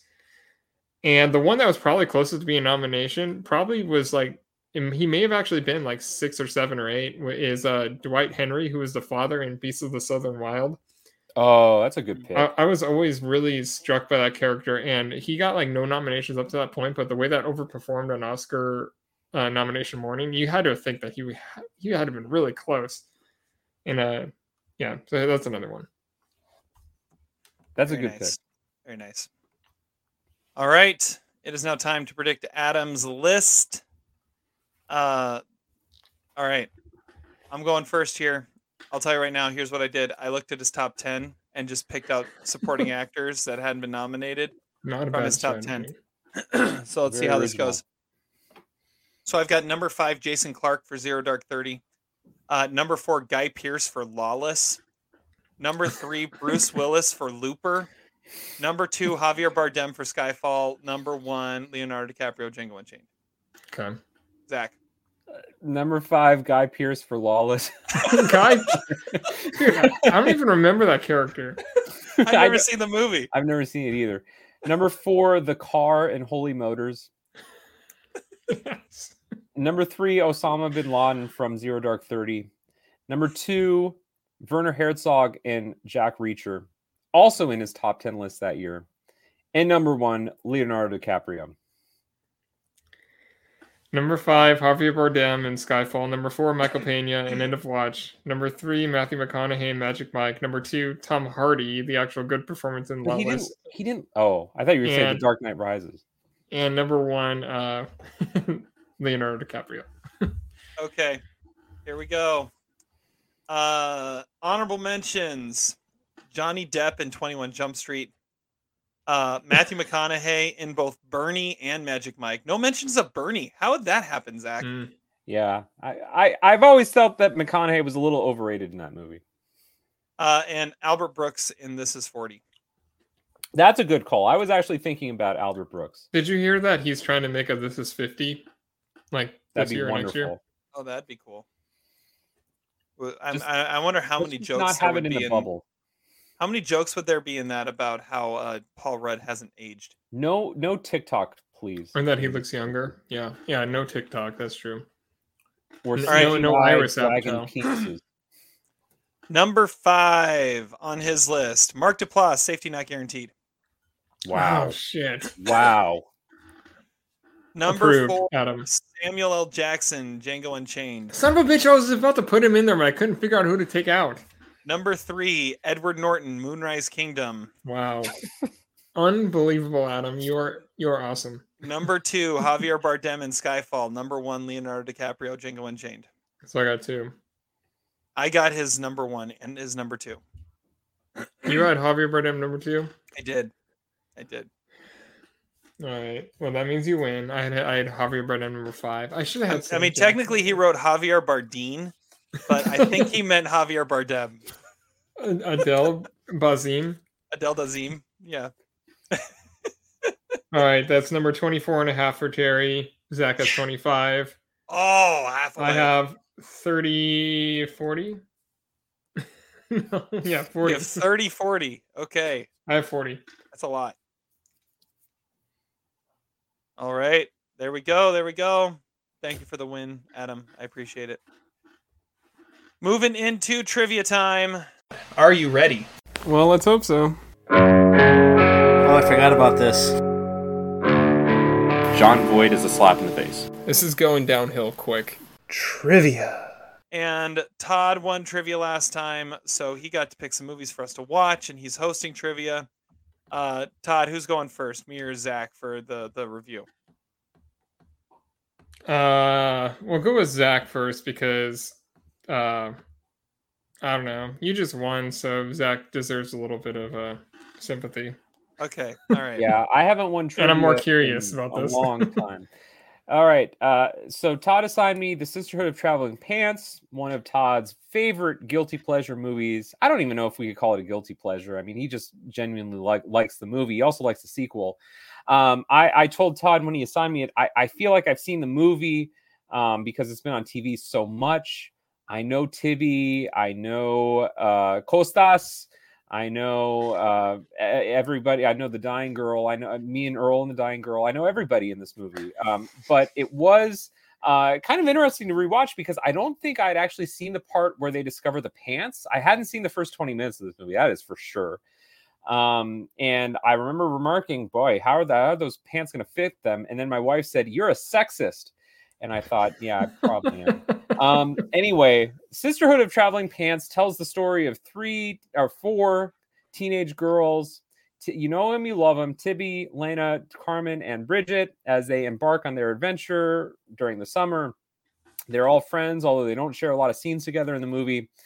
Um, let's see, Tibby. eh, Well, Tibby is my favorite. Uh, although I feel like I've actually seen most of Tibby in the sequel when she actually works at the video store. I feel like she's kind of channeling, uh, like, there's a real Thora Birch Ghost World type vibe to her, except this movie is PG 13, so it couldn't actually get that edgy with her.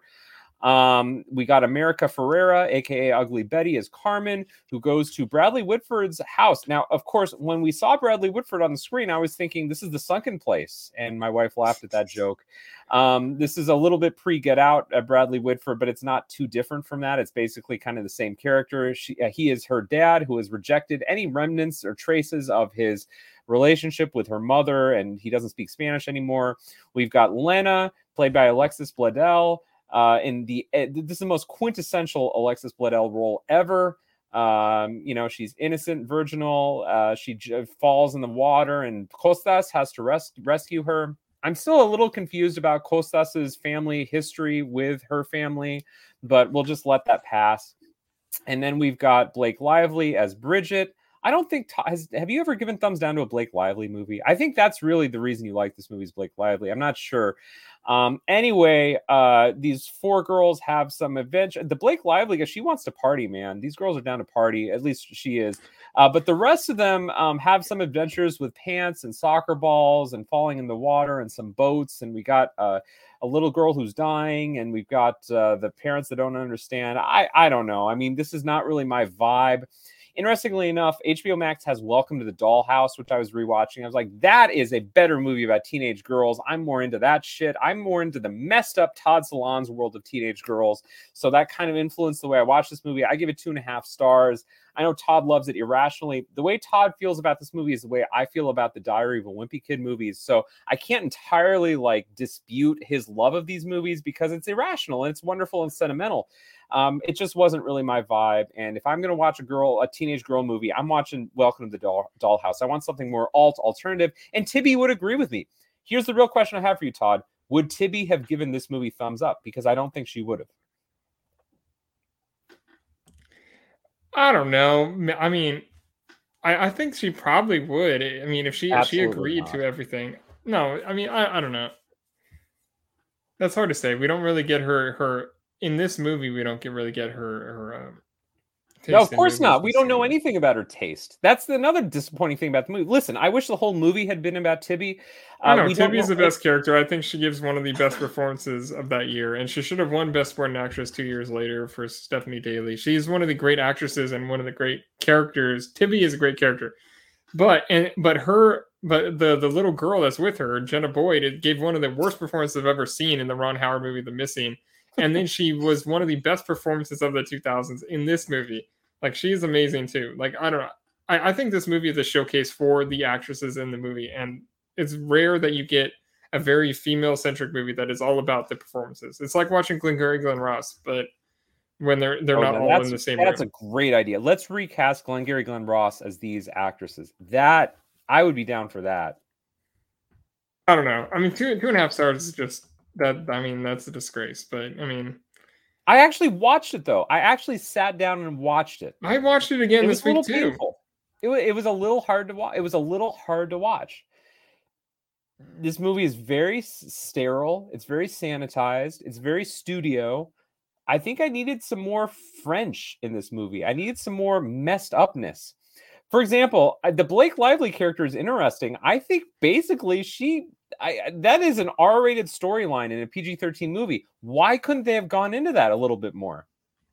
And I I don't know. I think sh they, they all have they all have their Oscar scene. All, all the actresses do, and sh- hers is probably the most heartbreaking of them. But Tip, Tip like um obviously Amber Tamblyn is the best actress of them. I don't know if I. I think America Ferrera actually has some really great scenes in it, and I think has- maybe yeah, I she's the mean, they- best- they all have their scenes, in the movie. But I think I, I don't know. Like I think Blake Lively probably all of these girls, well, especially Blake Lively, could have had their own movie, and it would have been better. uh, but- Except if they had been French, just make the movie French, and I would probably give it thumbs up. That, that, But- that's the second time that, that that's come up. But yeah, it the, wasn't the keys to it'd Zach's better. heart. I will probably watch. I would probably watch the sequel. I'm intrigued by Kostas's relationship with Lena, and I he he comes back for the sequel, right? Yeah. I actually have no recollection of how that storyline, um, like resolved in the movie. I've And I watched the sequel night. once. I saw it in the theater, but I don't remember how that actually got resolved. I feel like this is very similar to when I assigned you My Girl and you shit on it. So I'm gonna go light on this movie. It's just not. I I know it's not kind, but it's just not my jam. But I included this in my "The Future of Hollywood: Leading Men and Women" uh, uh, uh, article on our website. You did. It was this an alpha dog. Yeah. I don't know. I could go through it right now, but I feel like we're going a little long. So Yeah. We're Uh, no, into go dark ahead. side. Go ahead. Tell us. Tell us who, which actress was which.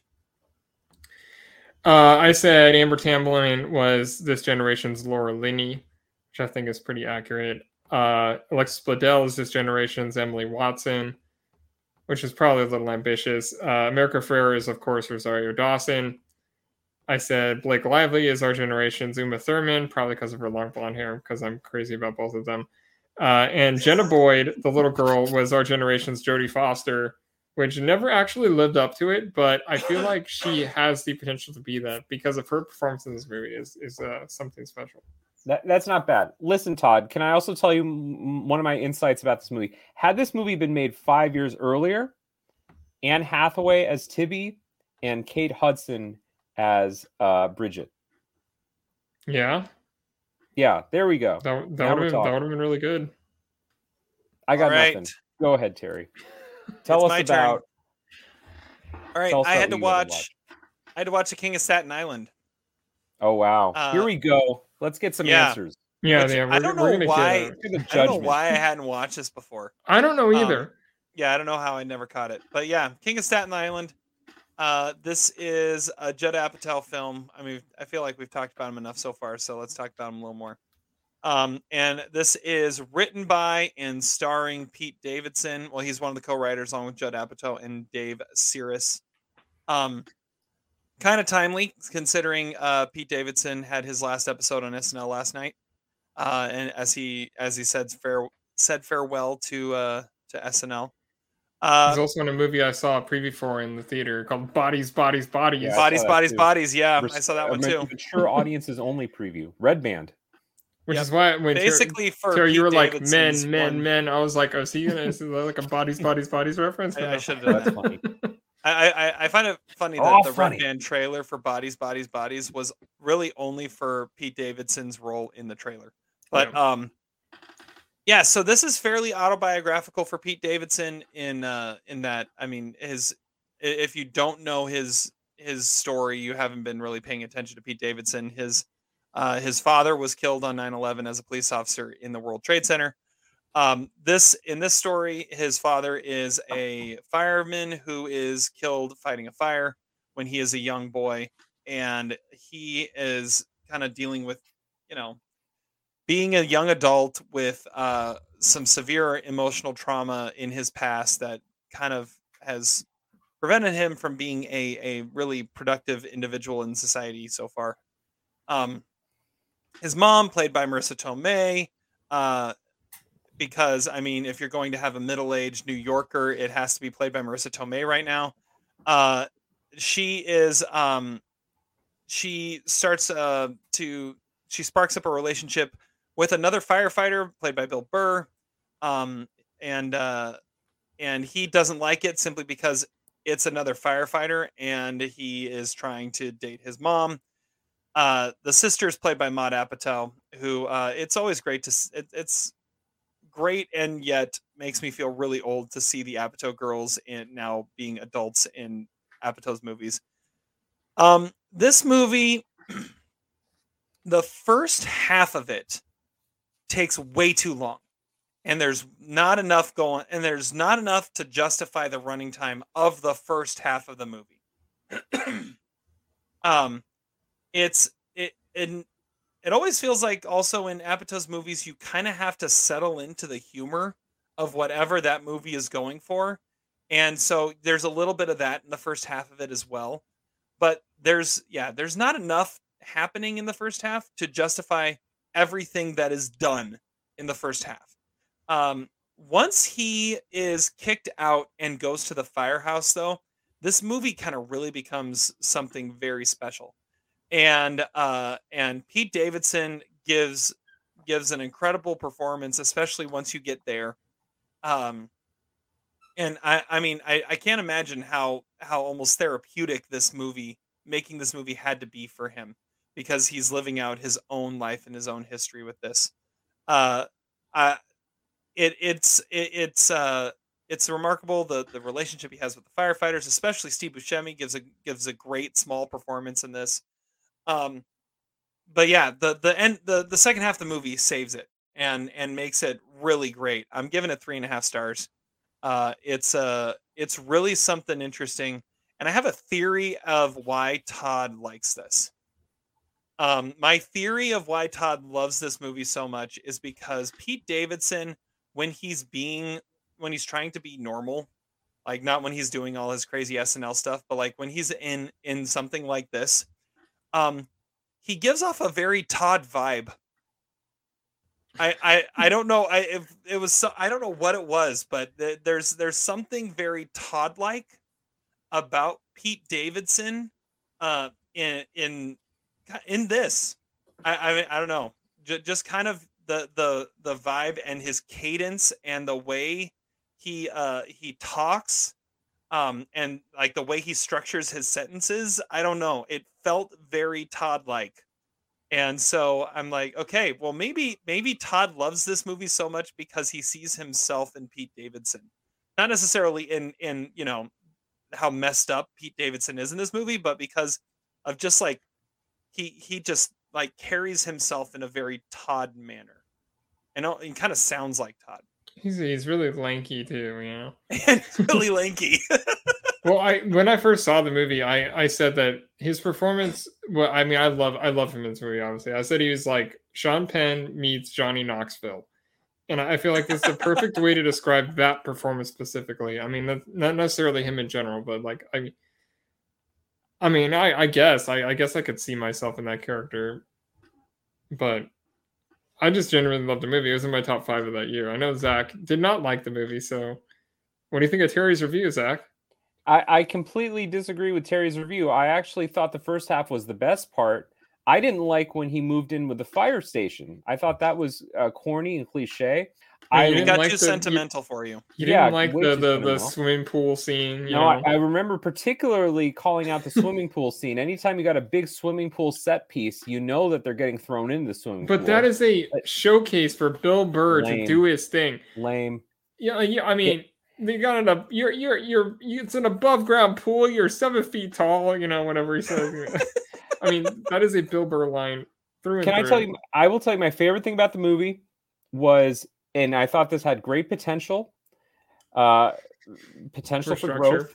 Yeah, down the line. Um, Pete Davidson with with kids, he was very funny with the with the little kids and, and, babysitting that them. True. That was funny. I would have watched a whole movie with that, or a, at least a three minute SNL sketch with it. That's great. More of that. No, let's not do Bill Burr. Let's not do. Whatever. Also, out two hours and 15 minutes. I mean, eh, that's a lot of time for a movie these days, okay? A lot of time in this movie on useless shit. I think I remember many Staten Island ferry scenes that went on forever. and uh, there was, yeah, one, one or two. One. Uh, I think I it's just, just one. It was just not not really my jam. There's more but... Staten Island Ferry in Spider Man than there is in The King of Staten Island. No, I wasn't a fan of Spider Man either. I would be willing to rewatch this movie at some point. Maybe I was having a bad day, but I think it's not my it's not my favorite thing. It I do like holds a special place in my heart where it's the only movie during the pandemic that I actually paid twenty dollars to watch the movie streaming because it was not in Ooh. theaters. It was one of the first that was like the major release not in theaters. I paid twenty dollars. I watched it because I'm a fan of Judd Apatow. I still am, despite the bubble. That was a bad idea. I think there was only one movie I did that with as well, and that was Promising Young Woman. Yeah, mm. I remember. Yeah, I remember that. Saw that in Vegas. but uh, but yeah, I so so the whole thing of it of it reminding me of Utah. I I did watch this. So I was busy like all week and out of town, And so I watched three movies. All three of these movies I've talked about: The Quiet American, Men, and King of Staten Island yesterday. And so I went to the movies and watched Men and saw the trailer for Bodies, Bodies, Bodies and saw him in that. And like that last clip of him in that, I went, whoa, that kind of sound. Todd would say that line that way. And then I went home and watched The King of Staten Island immediately after that, and I couldn't shake that feeling that that Pete Davidson delivers lines seriously the way you do, and um, that yeah. See the problem. The problem I have with it is that I thought I have I thought nothing. Pete Davidson was funnier. I thought Pete Davidson was funnier in um, what was the movie? Top Big Time Adolescence. And it was basically the same performance. I thought. Yeah, the high school movie Yeah, studio I thought thing. I- like that movie. I gave three stars to. I thought that was a better version of that movie, and it was the exact same performance, really similar storyline, and just just kind of did did it better. I just don't like Pete, Pete Davidson then because this is him doing his thing. Like the first hour or so is like him hanging out with his buddies. You know, I mean, this is Pete Davidson doing the Pete Davidson thing. But No, like, I just I like ninety minute movies. I don't like two two hour and fifteen minute movies. I that's, un- that's unless it's a Judd Apatow movie that you do like, which is the other ones that are the same length. So here's the real question: Will will he be in This Is Fifty? I mean, he's got to be right. Maybe he's Leslie Mann's trainer, replacing Jason Segel. Maybe. Bodies by Jason. Bodies, bodies, bodies by Jason. There we go. There we go. All right. Let's let's get into let's get into trivia, Todd. What are we doing? Okay, I have one category. It is uh, a quiz on Sporcle that I did recently, and I thought it was really cool, and I thought it'd be appropriate for this podcast. It is people who have been nominated for an acting and a non-acting Oscar since 2000. So both of the nominations, the acting nomination and the non-acting nomination, have to have been 2000 or more recent. There are 20 people that have done this, and I'm going to give you one point if you can come up with the person, and you can come up with another additional two points if you come up with the uh, nomination that they got. Since 2000, you said? So an acting and a non-acting. Yes, they have to have had nomination, both. Of Not a win. Right.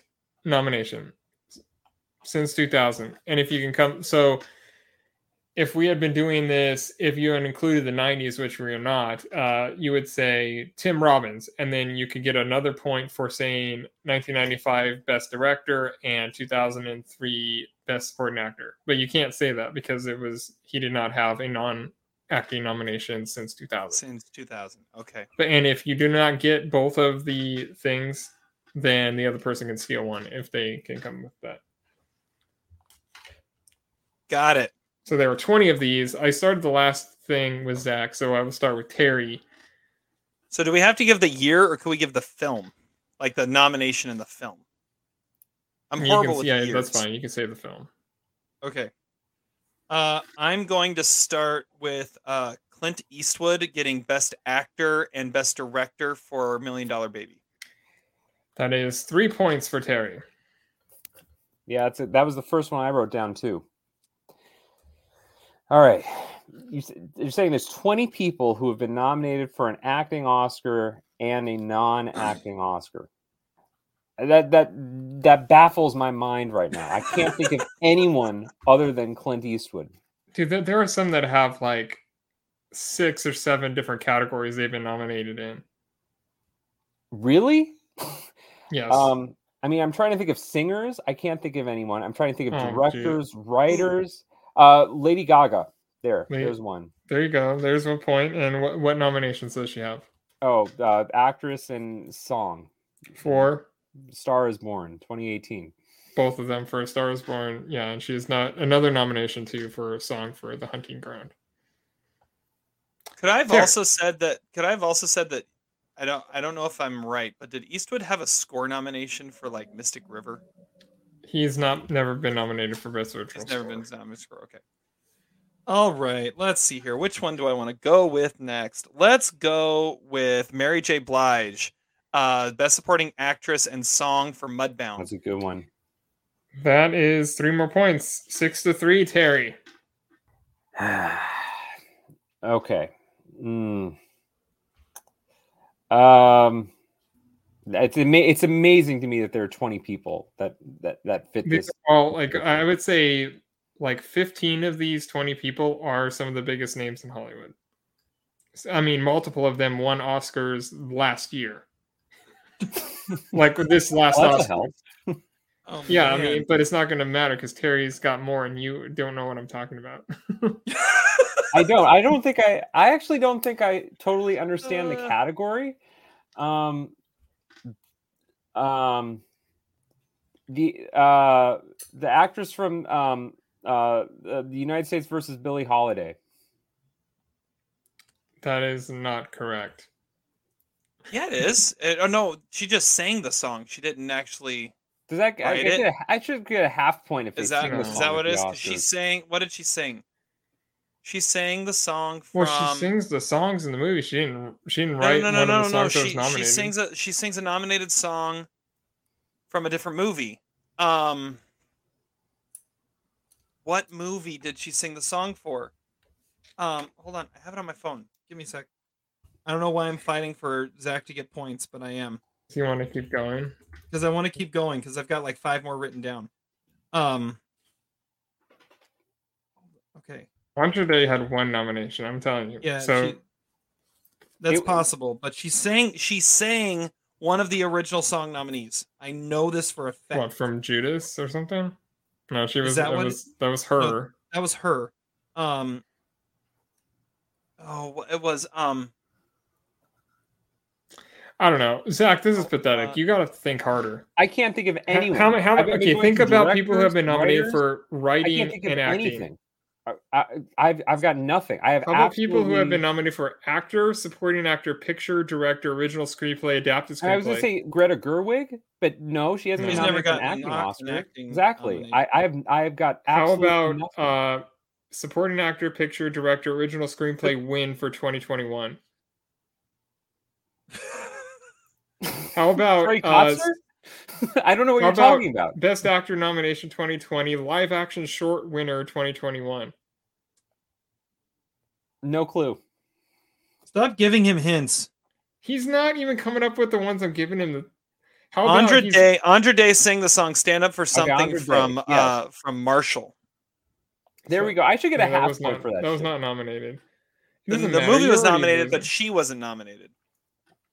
I think. Terry, what else you got?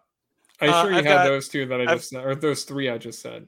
I, I wasn't paying attention to too many of them. You said tw- some from 2021, and I'm trying to remember who won last year. I just said the two the two winners from 2021 that that qualify. it- It's So obviously it's- Terry's it's already won. Me.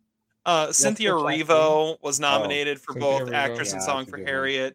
Um, George Clooney was nominated for all sorts of different stuff. Yeah, be, Uh, yeah, best actor three act- times, yeah, best supporting, supporting actor, actor, win, best picture win, director best pic- yeah. nomination, original screenplay, adapted screenplay. Uh, you've got uh, I want to say Brad Pitt Brad his Pitt has supporting a actor best win, and he's got producer credits for some for like thr- 12 Years three, a Slave. three, including a best picture win. Yes, Yeah, and then uh, the one I wasn't sure about, I can't remember if Bradley Cooper actually got a double nomination at any point. Okay, Bradley Cooper has three, four acting nominations and four Best Picture nominations and Okay. a screenplay nomination. Yeah, so he's he's like one of the most nominated people to not win now in in Hollywood. Yeah, yeah. That's that's what I had written down. Um, I don't know. I I can't think of 2021 at the moment for what. Okay, so the other ones we have are Denzel was nominated for Best Picture for his uh, for his Fences along with all Oh. Nominations. Ethan Hawke, of course, wrote the two before movies along with his multiple acting nominations. Frances McDormand won Best Picture for Nomadland along exactly. Uh, yeah, you said Clooney, uh, Kenneth Branagh, obviously Oh, with his yes. supporting actor nomination and his multiple nominations in all the categories. He was nominated for supporting actor. for my for week what? with Marilyn. Oh, played Laurence Olivier. We've never gotten that. Leonardo DiCaprio uh, was nominated for Best Picture for uh, The Wolf of Wall Street. Leslie Odom Jr. had the song Oh. for the the movie that he also was in. Maggie Gyllenhaal, Miami. of course, had her supporting actress nomination and screenplay nomination. Mark Wahlberg was nominated for Best Picture for The Fighter. Mhm. Uh, Matt Damon was nominated for Best Picture for Manchester by the Sea. Riz Ahmed was the one that won Best Live Action Short and was Oh, nominated for Best yeah. Actor. De Niro was nominated for Best Picture for uh, The Irishman. Sacha Baron Cohen was nominated in the same year for Supporting Actor and Best of Adapted Screenplay for different movies. and Will Smith was nominated for Best Picture for King Richard. It would have been interesting if Zach actually had any The dumb shot at that. This is a- this is a dumb list. That was a great list. How, That's a how great many of list. those got thrown on as producer credits just for the just for the sake of it? That, that's Maybe like seven or eight, but I mean, I some of immediately, those, I like immediately had seven written down without any hints. Clooney and Branagh are like the famous ones that have been nominated in basically every category you can be nominated for. I have no recollection of Branagh being cat- nominated for an acting Oscar. I with Marilyn. It's the second what time that movie's come Never up seen this that year. movie. Or this- this Clooney has been nominated every way that you can be nominated. Yeah, Clooney, Clooney and Pitt were pretty obvious. Yeah, I should have got those. Well, and, and I, I Bradley immediately went to the Bradley acting Cooper has, song in the same year. Bradley Cooper has been nominated for Best Picture for the produ- American I think the Sniper, the producer Joker, credit that's so random Star though. is is who- Born, who who gets a producer Nightmare Alley. credit? Like Frances McDormand on Nomadland. Come on, I mean that's that that's that is so like arbitrary. If you're paying attention, though, you know. Uh, it. Whatever. All right, uh, let's move on. It, we're, we're let's wrap this That was up. a debacle. I, I w- I win obviously, and then we'll go for well, let's go from there. Quote of the day time. Since I won, I get to lead us off. Strawberries Not the cheese. Womack. with a little sex in it.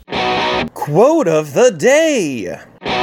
Uh, so I've got a couple things here. The first thing I was gonna quote uh, King of Staten Island, and the best line from the whole thing is when Pete Davidson just kind of goes "Home run, Todd," and so I, I wanted to, I wanted to quote that.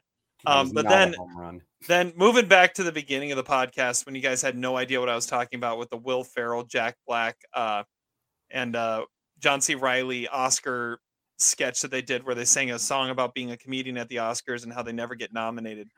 Uh, John C. Reilly uh, stands up in the middle of the crowd and talks about how they have to do comedies and dramas. And the best line of the whole song is he said, I've been in both Boogie and Talladega Nights. That's good. I should get an Uh, extra point for not saying Queen Latifah. I really wanted to say her, but I knew that was the wrong pick. For what? Andra Day is not a bad, wasn't a bad guess. Like I said, Yeah, she sang a song. She didn't write it though. Right. That's another reason because you don't know who wrote it. They performed it. I don't know. All right, Todd, quote. Uh, so my quote comes from the one that probably should have been in my top five, but it wasn't because I didn't want to make it a hundred percent Todd list, and that was Sam Sam Rockwell in Seven Psychopaths.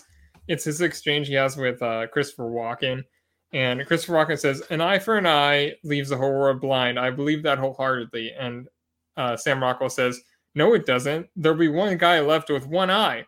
How's the last blind guy going to take out the eye of the last guy left? Who's still going to have one eye?" all that guy has to do is run away and hide behind a bush. Gandhi was wrong. It's just that this is nobody has the balls to come out right away and say it. And you know, I feel like that's a lot of the stuff we say on this podcast. Gandhi was wrong. Are we gonna balls. Are we gonna deep dive Gandhi this year, guys?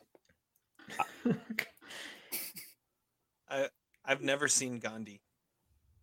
I fight Gandhi. I'd fight Gandhi. That's not the line though. All right, Zach, wrap us up. My quote comes from the most deserving supporting actor of 2012. That is Leonardo DiCaprio. In Django Unchained, he says, Gentlemen, you had my curiosity, but now you have my attention. And that's the best quote of maybe any movie in 2012, right? That is a good one. That is a good one. The most memeable role since that became a thing. That's what I said. Yep. All right. Well, with that, we're bringing this podcast to a close. Thank you guys so much for sticking with us this whole time. Uh, because we went a little long, but that's okay because we were having a lot of fun today.